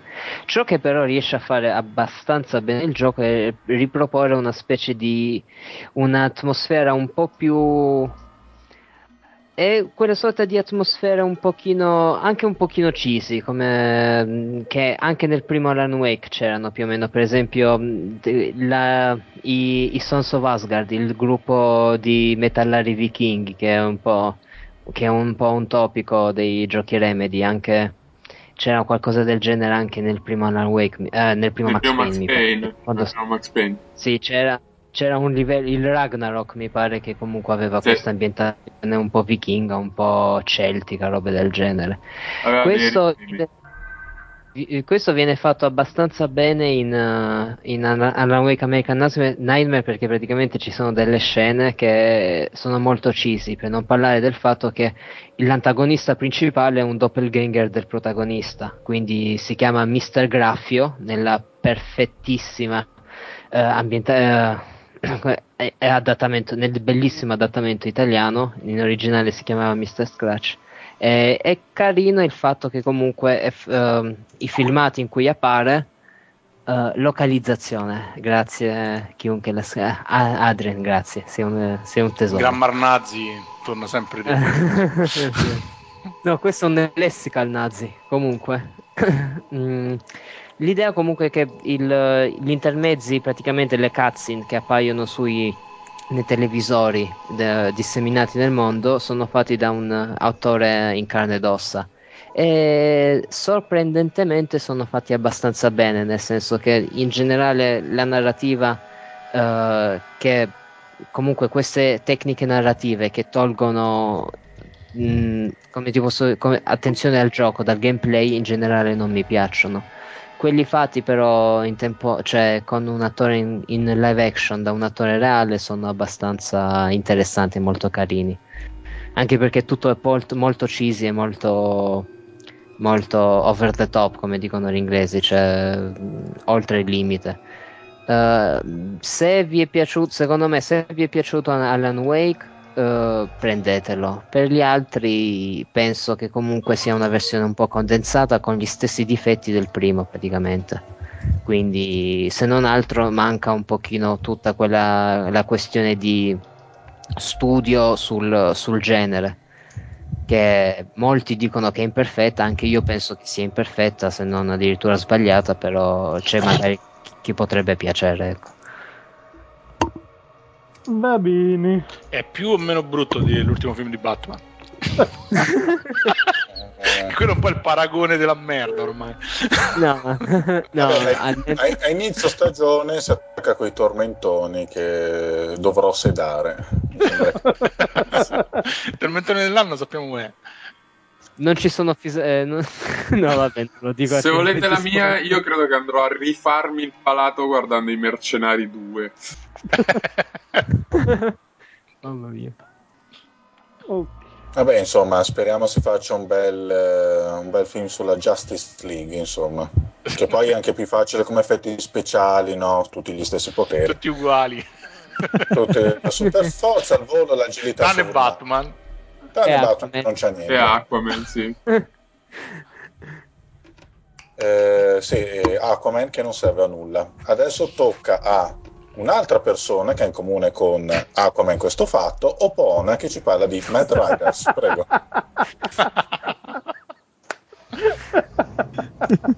non è vero, Simone è bravo. Oh, che cattivo, quanto mi piace quando sei cattivo. Sei, ero- sei erotico, ma, ma rapi quando sei cattivo. O mettiamo, o facciamo una petizione e farlo diventare personaggio tipo un segreto di Seduce Me. Vittorio Bonzi. Vabbè, che, direi che a questo punto la Caritas ha bisogno di me. Eh,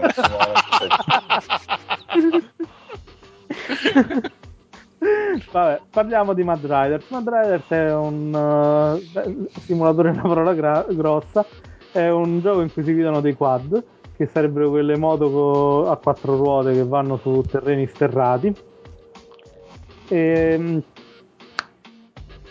è, è, ha un'impostazione estremamente arcade, nel senso che tu prendi il joypad, premi un tasto e corri. Cazzo No, eh, in realtà mi è piaciuto tanto, però vorrei avere una polemica, una grossa polemica. Se un gioco di guida piace a me, e io riesco a prendere tutte e tre, eh, t- tre stelle in tutte le competizioni. Il gioco Cazzo. premia le prestazioni tra, da 1 a 3 stelle o col fallimento. Eh. Deve averci qualche problema. Cioè, io non posso giocare bene a un gioco che ti guida, è proprio una cosa sto- è storicamente accertato che ci deve essere qualche problema. Sì, E che Simone, Pure il gioco, il gioco su cui è basato era troppo difficile. E, e- fare- Pure era troppo difficile. La devi prendere come, come va, come fa Vazcor, che quando lui riesce a giocare a un gioco non è perché è un gioco facile, ma perché lui è un genio. Dovresti Ah. fare così. allora, cioè io so, se non ci riesce è una merda ingiocabile, chi riesce Esatto. a giocarci non capisce un cazzo, vive in un altro mondo. Sì, sì. so famoso per aver eh, passato un mese davanti a Indianapolis 500 per Amiga. per capire che come cazzo funzionasse quel gioco. Perché Vabbè, quello rientra nei simulatori di guida, secondo me, molto più difficili della realtà per, per far contenti. eh. visto che normalmente i giochi Che nervoso mi ha fatto venire, madonna, ho giocato col cane co- ai, coi dischetti. visto che, no- visto che normalmente i giochi di guida che piacciono a me sono puttanate e A me questo, piace Trackmania, quindi... ah, e questo mi è piaciuto tanto ho un pochino paura per il gioco comunque vabbè E che eh, la realtà è stata resettata, ecco, è Alan Wake. e dici- cioè, io alla fine di detto, "Ah, ma dura 5 ore perché poi alla fine gli eventi sono cioè c'è una modalità carriera puoi giocare online ma c'è carenza di giocatori eh, quindi è anche difficile una- organizzare una partita. E se non si possono fare delle singole competizioni o delle eh, piste particolarmente difficili. Eh, quello che diciamo eh, notavo anche sempre sul livello di difficoltà.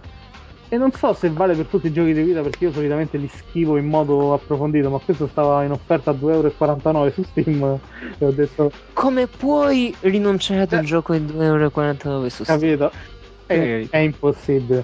Poi dei Techland quelli che hanno fatto Dead Island dici perché fanno Dead Island e poi fanno un gioco di, di Eh, infatti, sì. Perché Dead, perché Dead Island faceva un po' cagare, comunque. devi, devi capirlo e allora lo compri ci ho giocato l'ho anche finito cosa che non mi succedeva da- dai tempi in cui baravo Outrun mettendo i cheat code su Commodore 64 e Incredibile, ci sono giochi che anche Simone non riesce a finire con un gettone. no i giochi di macchine sono sempre stato penso pippa tra le pippe cioè veramente guarda mm, scandalosissimo cioè, cose mos- facevo cose mostruose. Infatti ci giocavo poco al bar perché spendevo milioni non riuscendo a superare neanche il primo circuito. È Eh, un po' anch'io, anche se invece con Wipeout fino alle leghe più avanzate sono bravino. Vabbè, però ho notato una cosa che non so se vale per tutti gli altri giochi perché ho detto ne ho giocati veramente pochi del, del genere. Ma adesso i giochi di guida contemporanei ma c'hanno 1500 fottuti aiuti cioè non ti penalizzano mai. Cioè eh, paradossalmente Mad Riders se guidi bene rischia di darti più difficoltà de- che se vai fuori strada. Ovvero se imposti un salto male però riesci a fare il salto rischi di perdere più tempo che magari vai a sbattere contro un albero all'inizio del salto e ti mette quasi a fondo vista a fondo della rampa cioè c'è una, serie di aiuti talmente invasivi che tu eh, a un certo punto finisci con le ruote fuori dal percorso regolare però su un, un terreno che ti permette di controllare il quad e comunque ti permetterebbe di rientrare in pista e lui attiva automaticamente il- l'aiuto automatico per rimetterti in pista che tu dici cazzo ma alla fine ce la facevo pure da solo non c'era bisogno che lo facessi tu. E, sono diventato Ed ecco spiegateci le tre stelle, ho capito. Capi- no. capito. Eh, l'ho premesso che deve essere proprio una cazzata micidiale perché non, non è possibile che io sia diventato bravo nei giochi di guida. C'è proprio una cosa che non, non esiste sul pianeta. Però, voglio dire, ma sono tutti così, nel senso che ti danno tutta una serie di aiuti. Ero rimasto a Super Mario, che, a Mario Kart che era terrificante, cioè mi penalizzava in modo... C'era l'effetto, c'era l'effetto elastico. Però cioè, c'erano tipo delle piste, tipo la pista stella che se andavi arrivavo ultimo, vabbè che sono sega, però arrivavo sempre ultimo perché stavo sempre fuori strada. Invece in questo caso andare fuori strada in certi casi conviene. Come che è successo ai giochi di guida? Che, che- che gli hanno fatto? Simone, chieditelo, cosa è successo agli FPS? È uguale è successo ai giochi di guida, facile. cioè, non è che te devi fare tanti chissà quale domande. Eh, se, Eh, se sono tutti eh, così. Si è abbassato il livello, li hanno berlusconizzati. Che Ma non dici? credo che siano tutti così.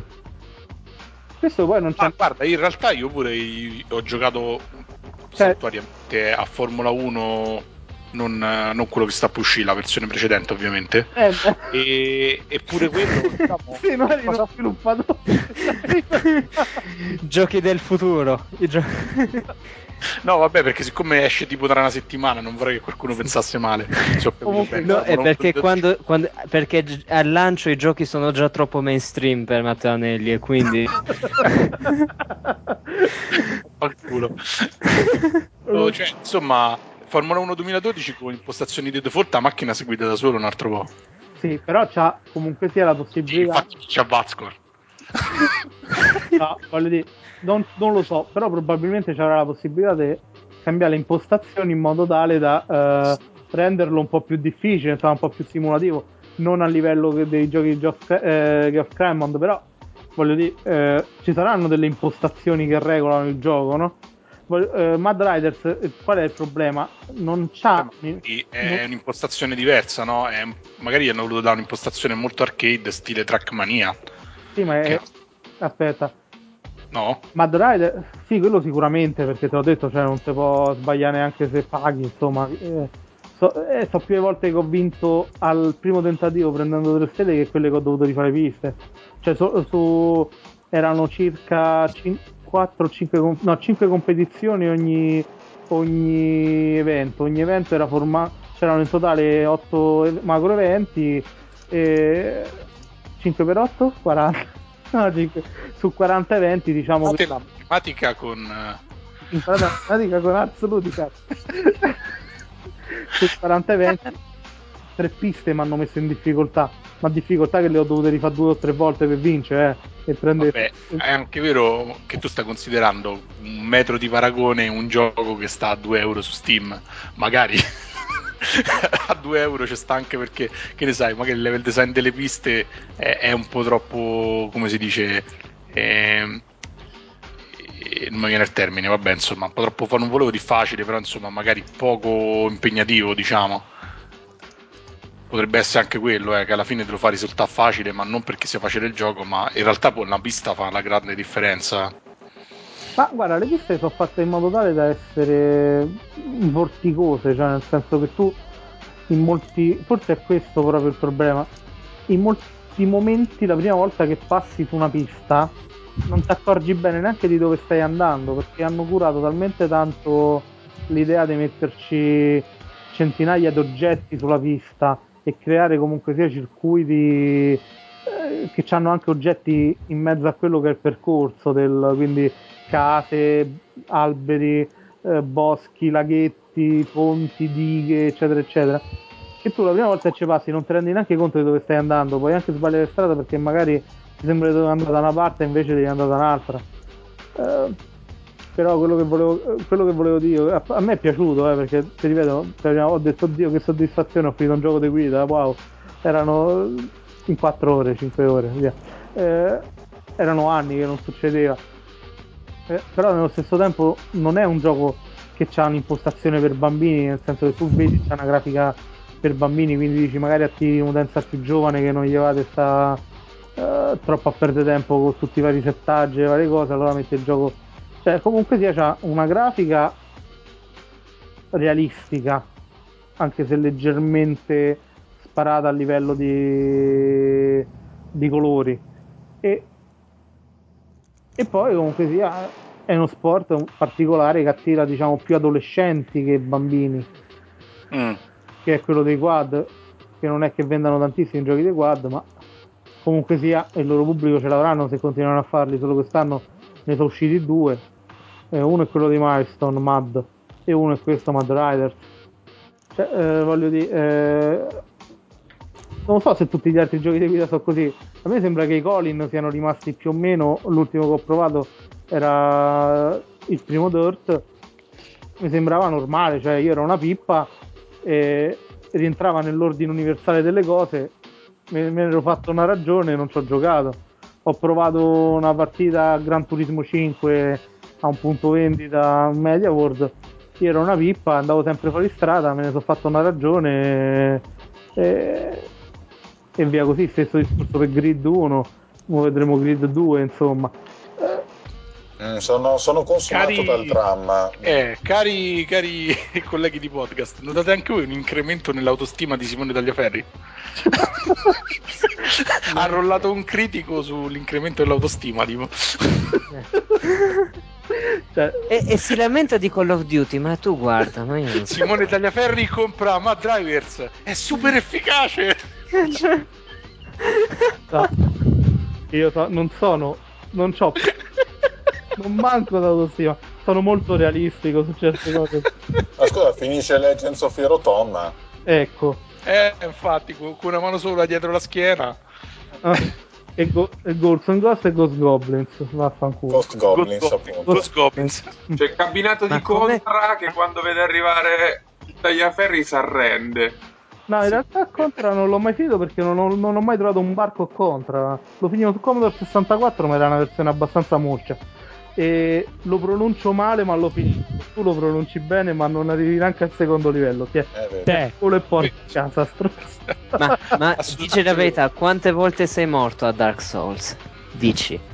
Souls l'ho appena iniziato.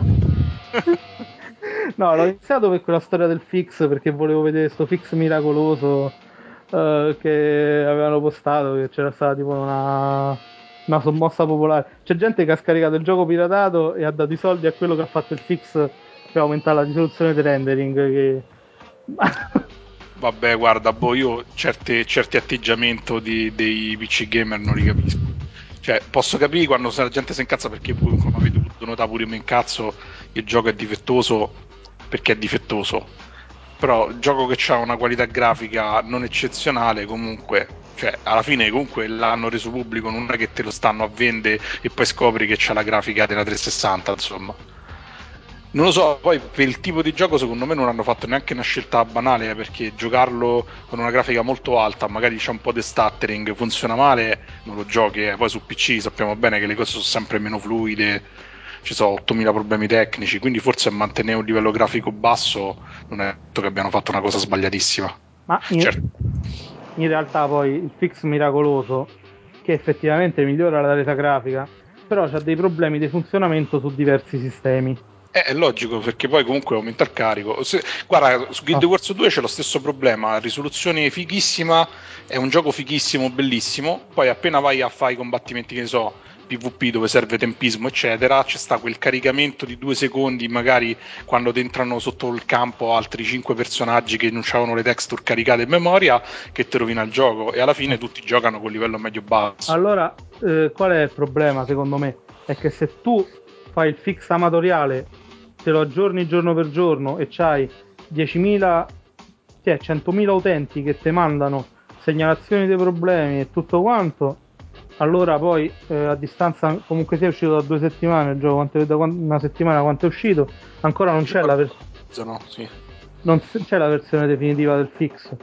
E probabilmente loro avranno fatto una cosa del genere perché non so, eh, questo comunque sia con fix da 80k ha, pare aver ha risolto il problema su diversi sistemi, quindi comunque sia penso che... Però probabilmente tutti i test che c'ha lui non... a loro sarebbero costati troppo per fare un porting. Sì, infatti, ma poi boh, c'avrebbe pure poco senso, anche perché boh. Anche, so. anche perché poi effettivamente su alcuni sistemi il gioco gira male col fix. Eh. Quindi, quindi, eh, comunque loro che fanno? Potevano uscire un gioco con il rischio che su metà dei sistemi girasse male? No, il, Poi quel tipo il- di gioco, se su, come su metà dei sistemi gi- giochi male, non ci giochi, è quello il problema, perché lì per davvero è tutto talmente dinamico, talmente temporizzato che comunque poi c'è chi lo vede come un pregio che chi lo vede come un difetto. Io, nonostante mi piace giocarci, sono quasi convinto che sia un difetto. eh. Poi dopo, boh, solo che è stato perché ben preso dalla community, però secondo me sono giochi che sono calibrati molto male perché a volte è, è un po'. È, quasi irrazionale a volte come si muore a, a Dark Souls, a Demon Souls. Però, diciamo, se la gente piace, cioè pure a me ogni tanto quando mi voglio fare, c'ho un po' di sasomasochismo, accendo, mi faccio picchiare a sangue per due o tre ore, poi faccio affanculo e non lo accendo più per sei mesi, però vabbè. Vabbè, abbiamo trollato anche su Dark Souls, un'istituzione che tutti gli appassionati amano, insomma, bello. Ah, Io però, io lo amo, è una trollata. Il problema è che è un gioco che boh, te- ti fa un po'. ti fa interrogare sul relativismo di certe posizioni. ah. Non lo so. vabbè. Non so, è il genere di domande alla quale rispondo normalmente mettendo una mano sotto l'ascella e rumoreggiando. Comunque ho un'ultima domanda per Opona. Dimmi. 7 per 8 quanto fa? 7 per 8, vediamo. eh. È, sempre- è quella che frega tutti sempre, pazzesco. 7 per 8, 56, dai. sì. Ok, vabbè, ha, guarda- ha trovato una tavola pitagorica in rete, Go- io non lo so, ma Google sì. e appunto. Gogol, Eh, cioè, cioè, Google, Google. Google. Oramai Ah, con sì. Google e Ghost Goblins certe cose non funzionano più. Alla francese, Google. Google. Google. Eh, va bene, adesso tocca a Monopoly che ci parla dell'ultimo titolo della rassegna. Stranamente- ovvero- Cosa? Stranamente, silenzi- stranamente silenzioso. Eh, vabbè, vabbè stiamo, siamo- in metà di mille. Tocca a Monopoly che ci parla del mitico Rock of Ages. Prego. Allora, eccomi qui. Allora, Rock of Ages è un altro gioco che c'è gratis in questi giorni uh, su, sul PSN Plus. E in pratica cos'è? È, un- è una sorta di, non lo so, boh, cioè, vi, vi, vi lo descrivo poi vedete voi che. No, Eh? non è ripreso Eh? dal film. Non, non so, non so se c'è, esiste un film che Ma si chiama no, no, Corso? sono due cose completamente No, non c'entra niente. Sono due cose completamente Allora, c'è sta. Cioè, c'è sta- incomincia il gioco, c'è questo personaggino Mhm. che spinge, cioè, che spinge su una palla di, di pietra. Su C'è un anche una pendio. recensione su Ars Ludica. Ah, beh, bene. bene da Beh, allora che io famo parla a fa. Ciao Regan, ti leggo senza così.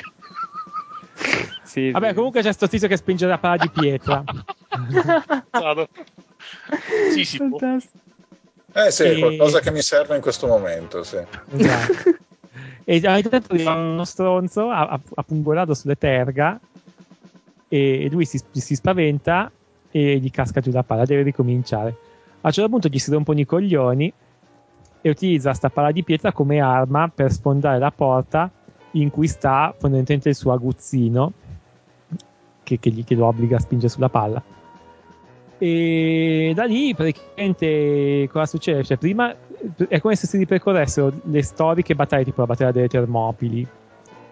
E in pratica l'idea è che tu, tu c'hai sta palla di pietra che deve rotolare verso il castello in cui si nasconde lo stronzo che devi ammazzare. E mh, gli vai a sbattere con sta palla contro le, le porte di, di legno pesanti. E dopo un paio di volte, dopo due o tre volte, se gli vai a sbattere contro abbastanza forte, il, uh, il portone casca giù, dentro c'è lo stronzone e tu trick lo schiacci con la palla di pietra. Oppure su- ti succede a te la stessa identica cosa, in cui in pratica i cattivi hanno la palla di pietra uguale a te. E in pratica che si può fare? Praticamente mentre quando si va in giro si ammazzano le persone, si schiaccia tutto e si fa tutto. In pratica, ehm, cosa succede? Che si, si- si vincono dei soldi. Questi soldi qua si possono investire per comprare delle, delle cose, tipo de- de- degli- dei potenziamenti per la sfera, tipo la si rende più, più resistente agli attacchi del- dei nemici, la si rende infuocata così che faccia un po' più di danno e robe di questo genere qua. Ma non ho capito, è un gioco di bullying o è un gioco ispirato al mito di Sisifo?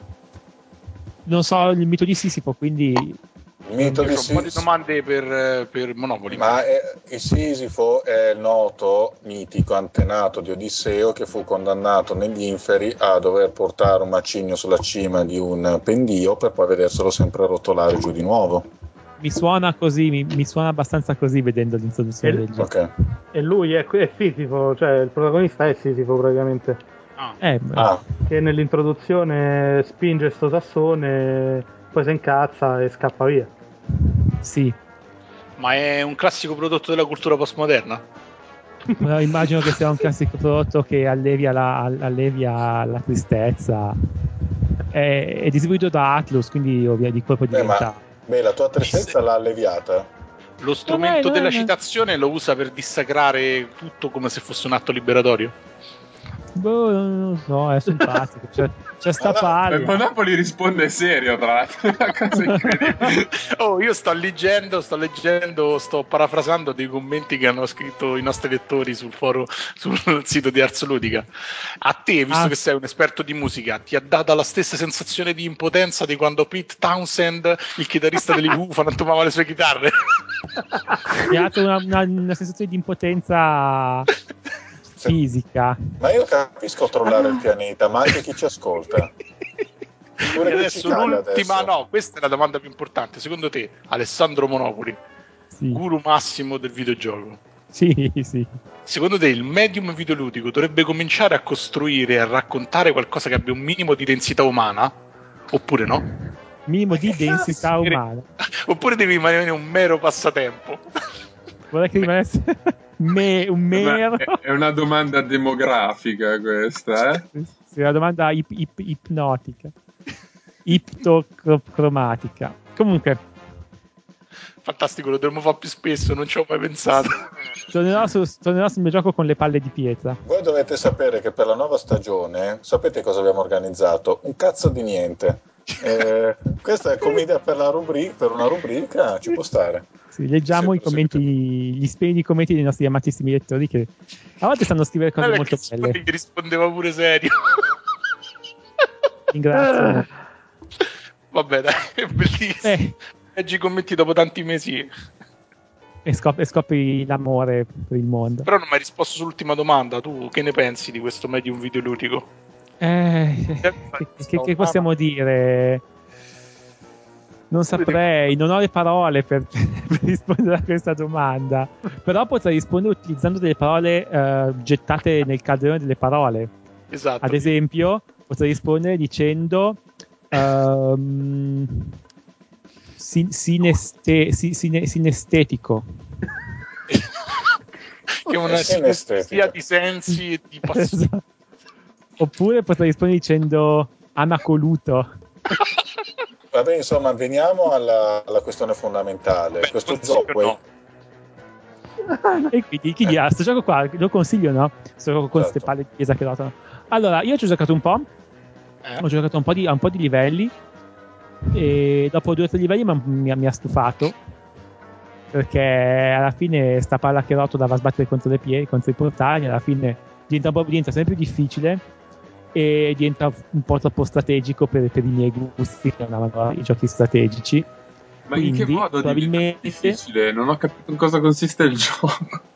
Oddio mio. Eh, vabbè, ti, ti consiglio di, di guardarti un filmato, però perché è un po' ostico. C'è sta palla che rotola. Perché non c'è va... abbastanza densità umana, per quello non capito. No, è perché la Nelly cazzeggia e il Monopoli non riesce a descrivere, insomma. Ah, c'è sta palla che rotola. Ah. E deve, deve, deve, tu devi portarla contro sto portone. Nel agito ci sono, ci sono degli ostacoli, tipo ci sono dei cattivi che ti lanciano le frecce, ci sono delle torrette di pietra, che, delle torrette di legno che ti lanciano le frecce un po' più pesanti oppure le palle di fuoco e così via. Ci sono dei, dei, dei bestiali, dei grossi animali che te la, te la schiacciano e te la rompono. Quindi se te la rompono hai perso il tiro, ti devono ricostruire un'altra palla e ti devi rilanciarla poi eh, le cose magari te la, te la bloccano, quindi arrivi a sbattere contro il portone più lentamente. Quindi in generale, eh, per arrivare fino in fondo, devi eh, evitare questi ostacoli oppure andarci a sbattere contro, rompendoli ma rallentandoti e magari facendo arrivare anche te. Ma quindi Mentre... la palla ha una vita perché tu la guidi. Tu la guidi con, con lo stick, esatto. Quindi la, la questione non, è, non sta nel lancio ma è no, no, no, vedi la palla come se fosse una qualsiasi cioè, una roba viva esatto una roba viva quando te la, esatto quando te la rompono o vai a sbattere contro il portone facendo danno al portone ma tipo uh, quando ti parlano di Bioware da nulla sì, esatto. Che si fracassa la palla, sì, ho capito. Esatto, eh, se esatto. si fracassa la palla poi si perde la metafora da densità umana, ragazzi, voi non capite. Eh, sì.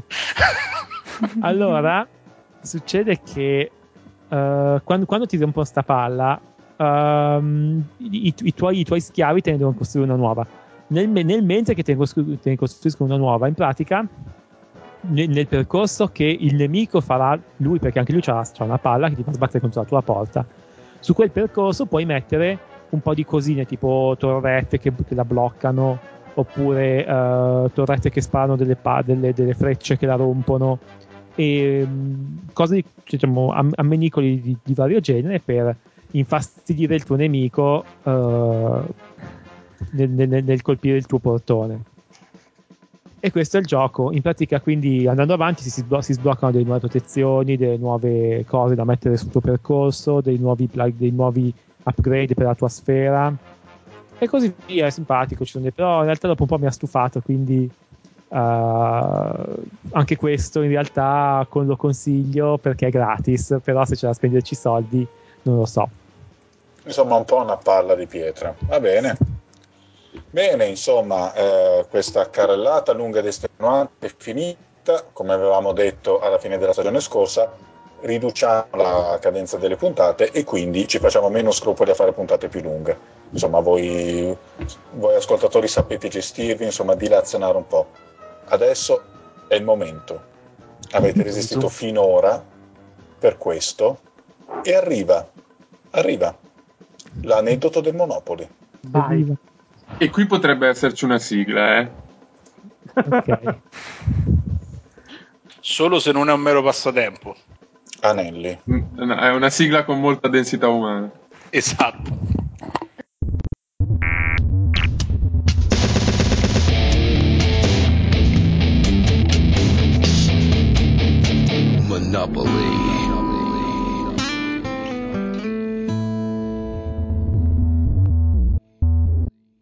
Bene, allora, eh, come dicevamo appunto in chiusura della stagione scorsa, il Monopoli è stato docente. Eh, voi pensate che ci sono genitori che hanno affidato una, una porzione dell'educazione dei loro pargoli al Monopoli. Sì. Cioè, Cioè- il Monopoli ha plasmato delle menti. Ha plasmato degli elementi, poi pensare, ma qualcosa a livello, facendo le debite proporzioni, di Filippo di Macedonia che paga Aristotele per Sì, esatto. fare da precettore ad Alessandro Magno. Ma voglio dire, e senza pagare perché è una scuola pubblica. È avvenuto questo piccolo miracolo. E io lo trovo fantastico. Comunque esistono aneddoti sul Monopoli da insegnante. Questo aneddoto in particolare coniuga il tema del, appunto, di Monopoli precettore, di Monopoli pedagogo, con uno dei suoi temi più ricorrenti e universali, eh, uno dei temi che ha scandagliato con, eh, con la maggiore perizia, che è il tema del vomito. Insomma, l'aneddoto si intitola Vomito a Parigi. C'è anche, c'è anche della romanticheria il vomito. A Parigi, Sì, perché quando metti della- bar... è il vomito. esatto. Vai. Vai. Nel 2001 facevo il supplente di informatica all'ITIS di Busto Arsizio, quello che poi cambiò preside, che fece una delibera un po' così. Erano bei tempi e me la sciallavo un casino con i ragazzi, che in generale erano simpatici. Se la sciallavano. Sen- senti che linguaggio... Lasciala, senti, sì, giovane giovane. Sì, sì, ma giovane. lui sapeva entrare in contatto con eh, lo spirito dei, dei pischelli. Un- una volta andammo tutti quanti in gita a Parigi. Accaddero varie cose interessanti, ma mi concentrerò su una piuttosto curiosa. Sì, perché per le altre c'è la galera. Esatto. Grande. Le altre più che curiose, più che curiose sono indiscrete, quindi. Un po' morbose Sì. da dei punti di vista. Una sera un mio alunno bussa alla mia porta. Io apro e lui dice: Prof, c'è una dell'altra scuola che sta male. Ed io: E a me?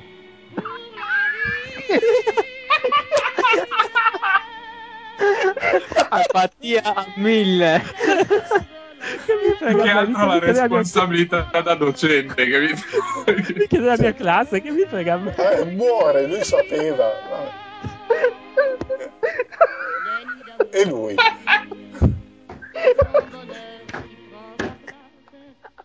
È solo l'inizio.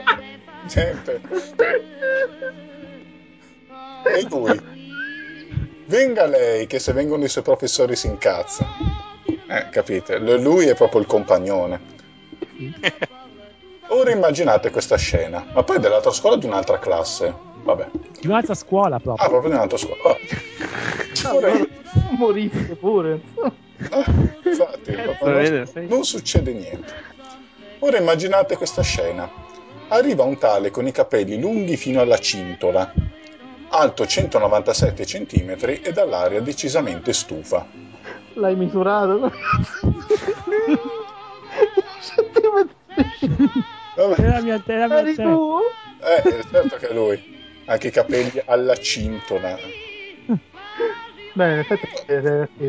No, poi i capelli possono anche essere corti se la cintola la porti alla Robert Mitchum. Comunque, ecco, Fantozzi.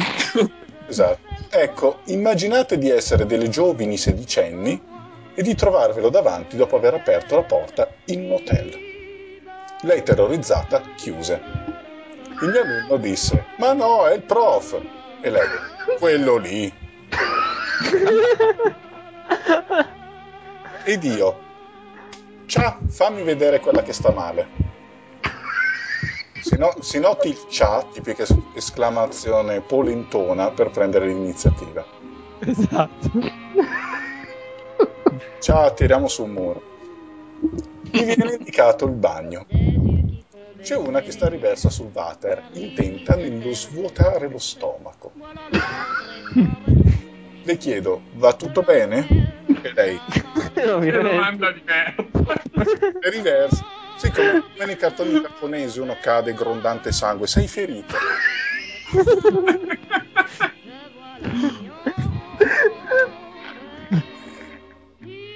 Sbavo. E lei, sì.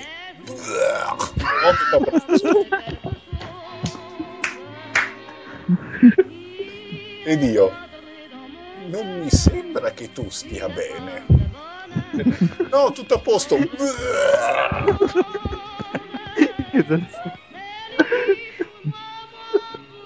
Non ero del tutto convinto. Chissà come mai. Non sei.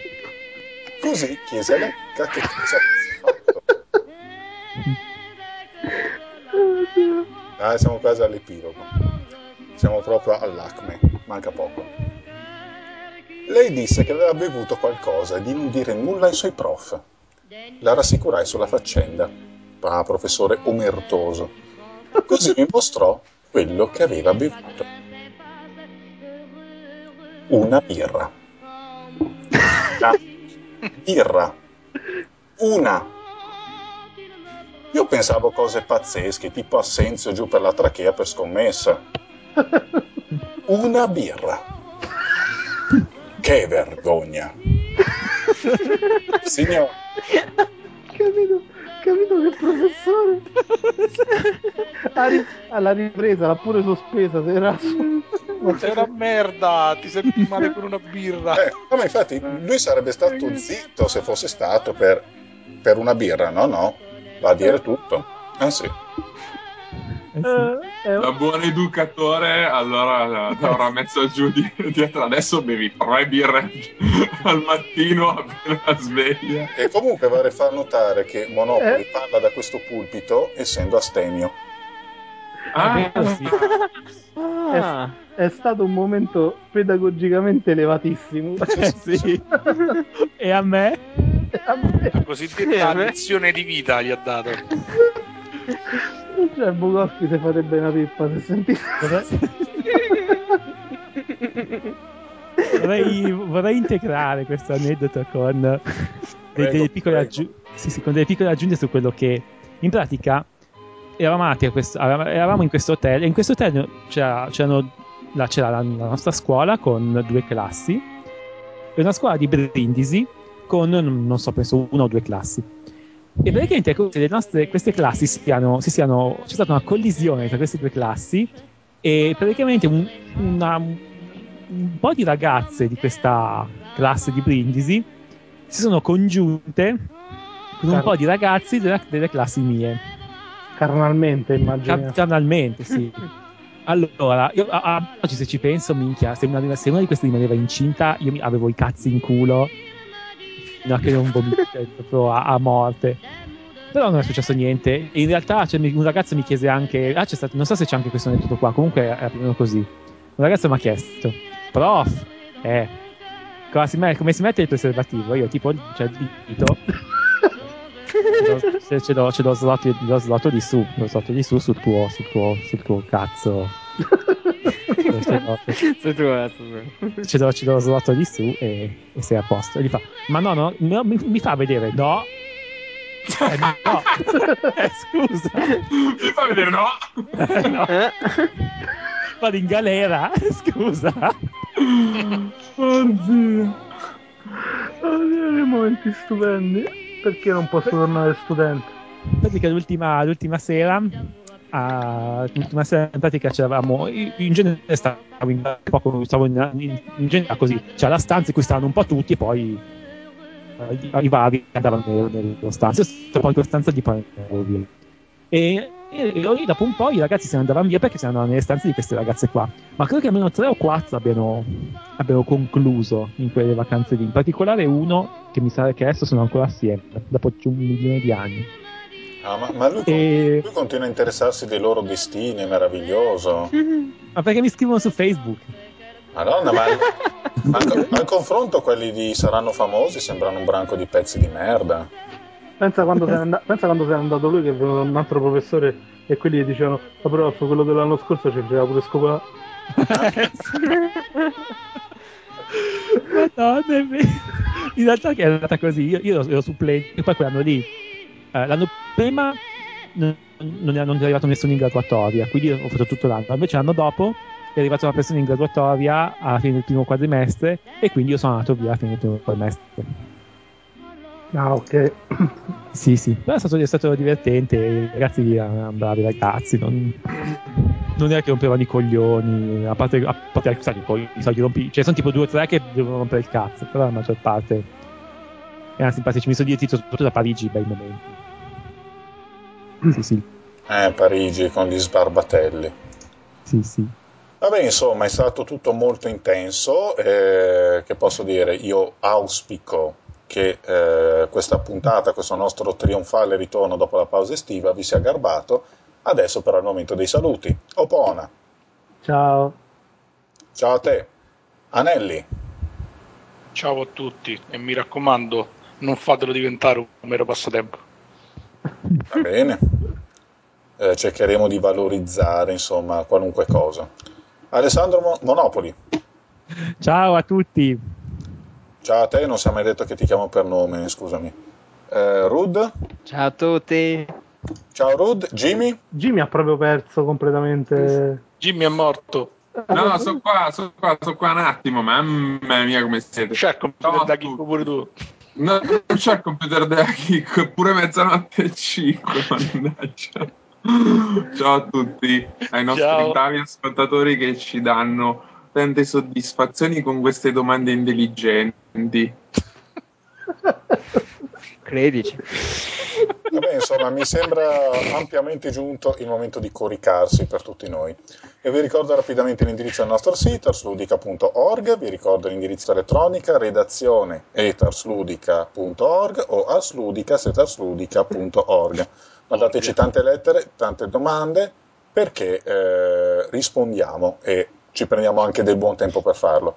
Tanto, se, vabbè, daremo risposte cazzone, ma cosa vi aspettate da noi? La sigla di coda è eh, un nameless team, è un tema senza nome, Requiem, di Nanashino Game, il gioco di cui ha parlato Ranelli, composto da Masayoshi Soken, e poveraccio anche lui che si chiama così. Detto questo io vi saluto e vi do appuntamento alla prossima e benvenuti alla nuova stagione. Ciao! Ciao. Ciao. Ciao. Ciao. Ciao. Ciao. Andiamo a dormire. Mamma mia quanto è tardi. E poi parlate, parlate, parlate. Madonna santa, ragazzi. Porca puttana. Ma facevamo sempre quest'ora, solo che la, la facevamo a cazzeggiando dopo.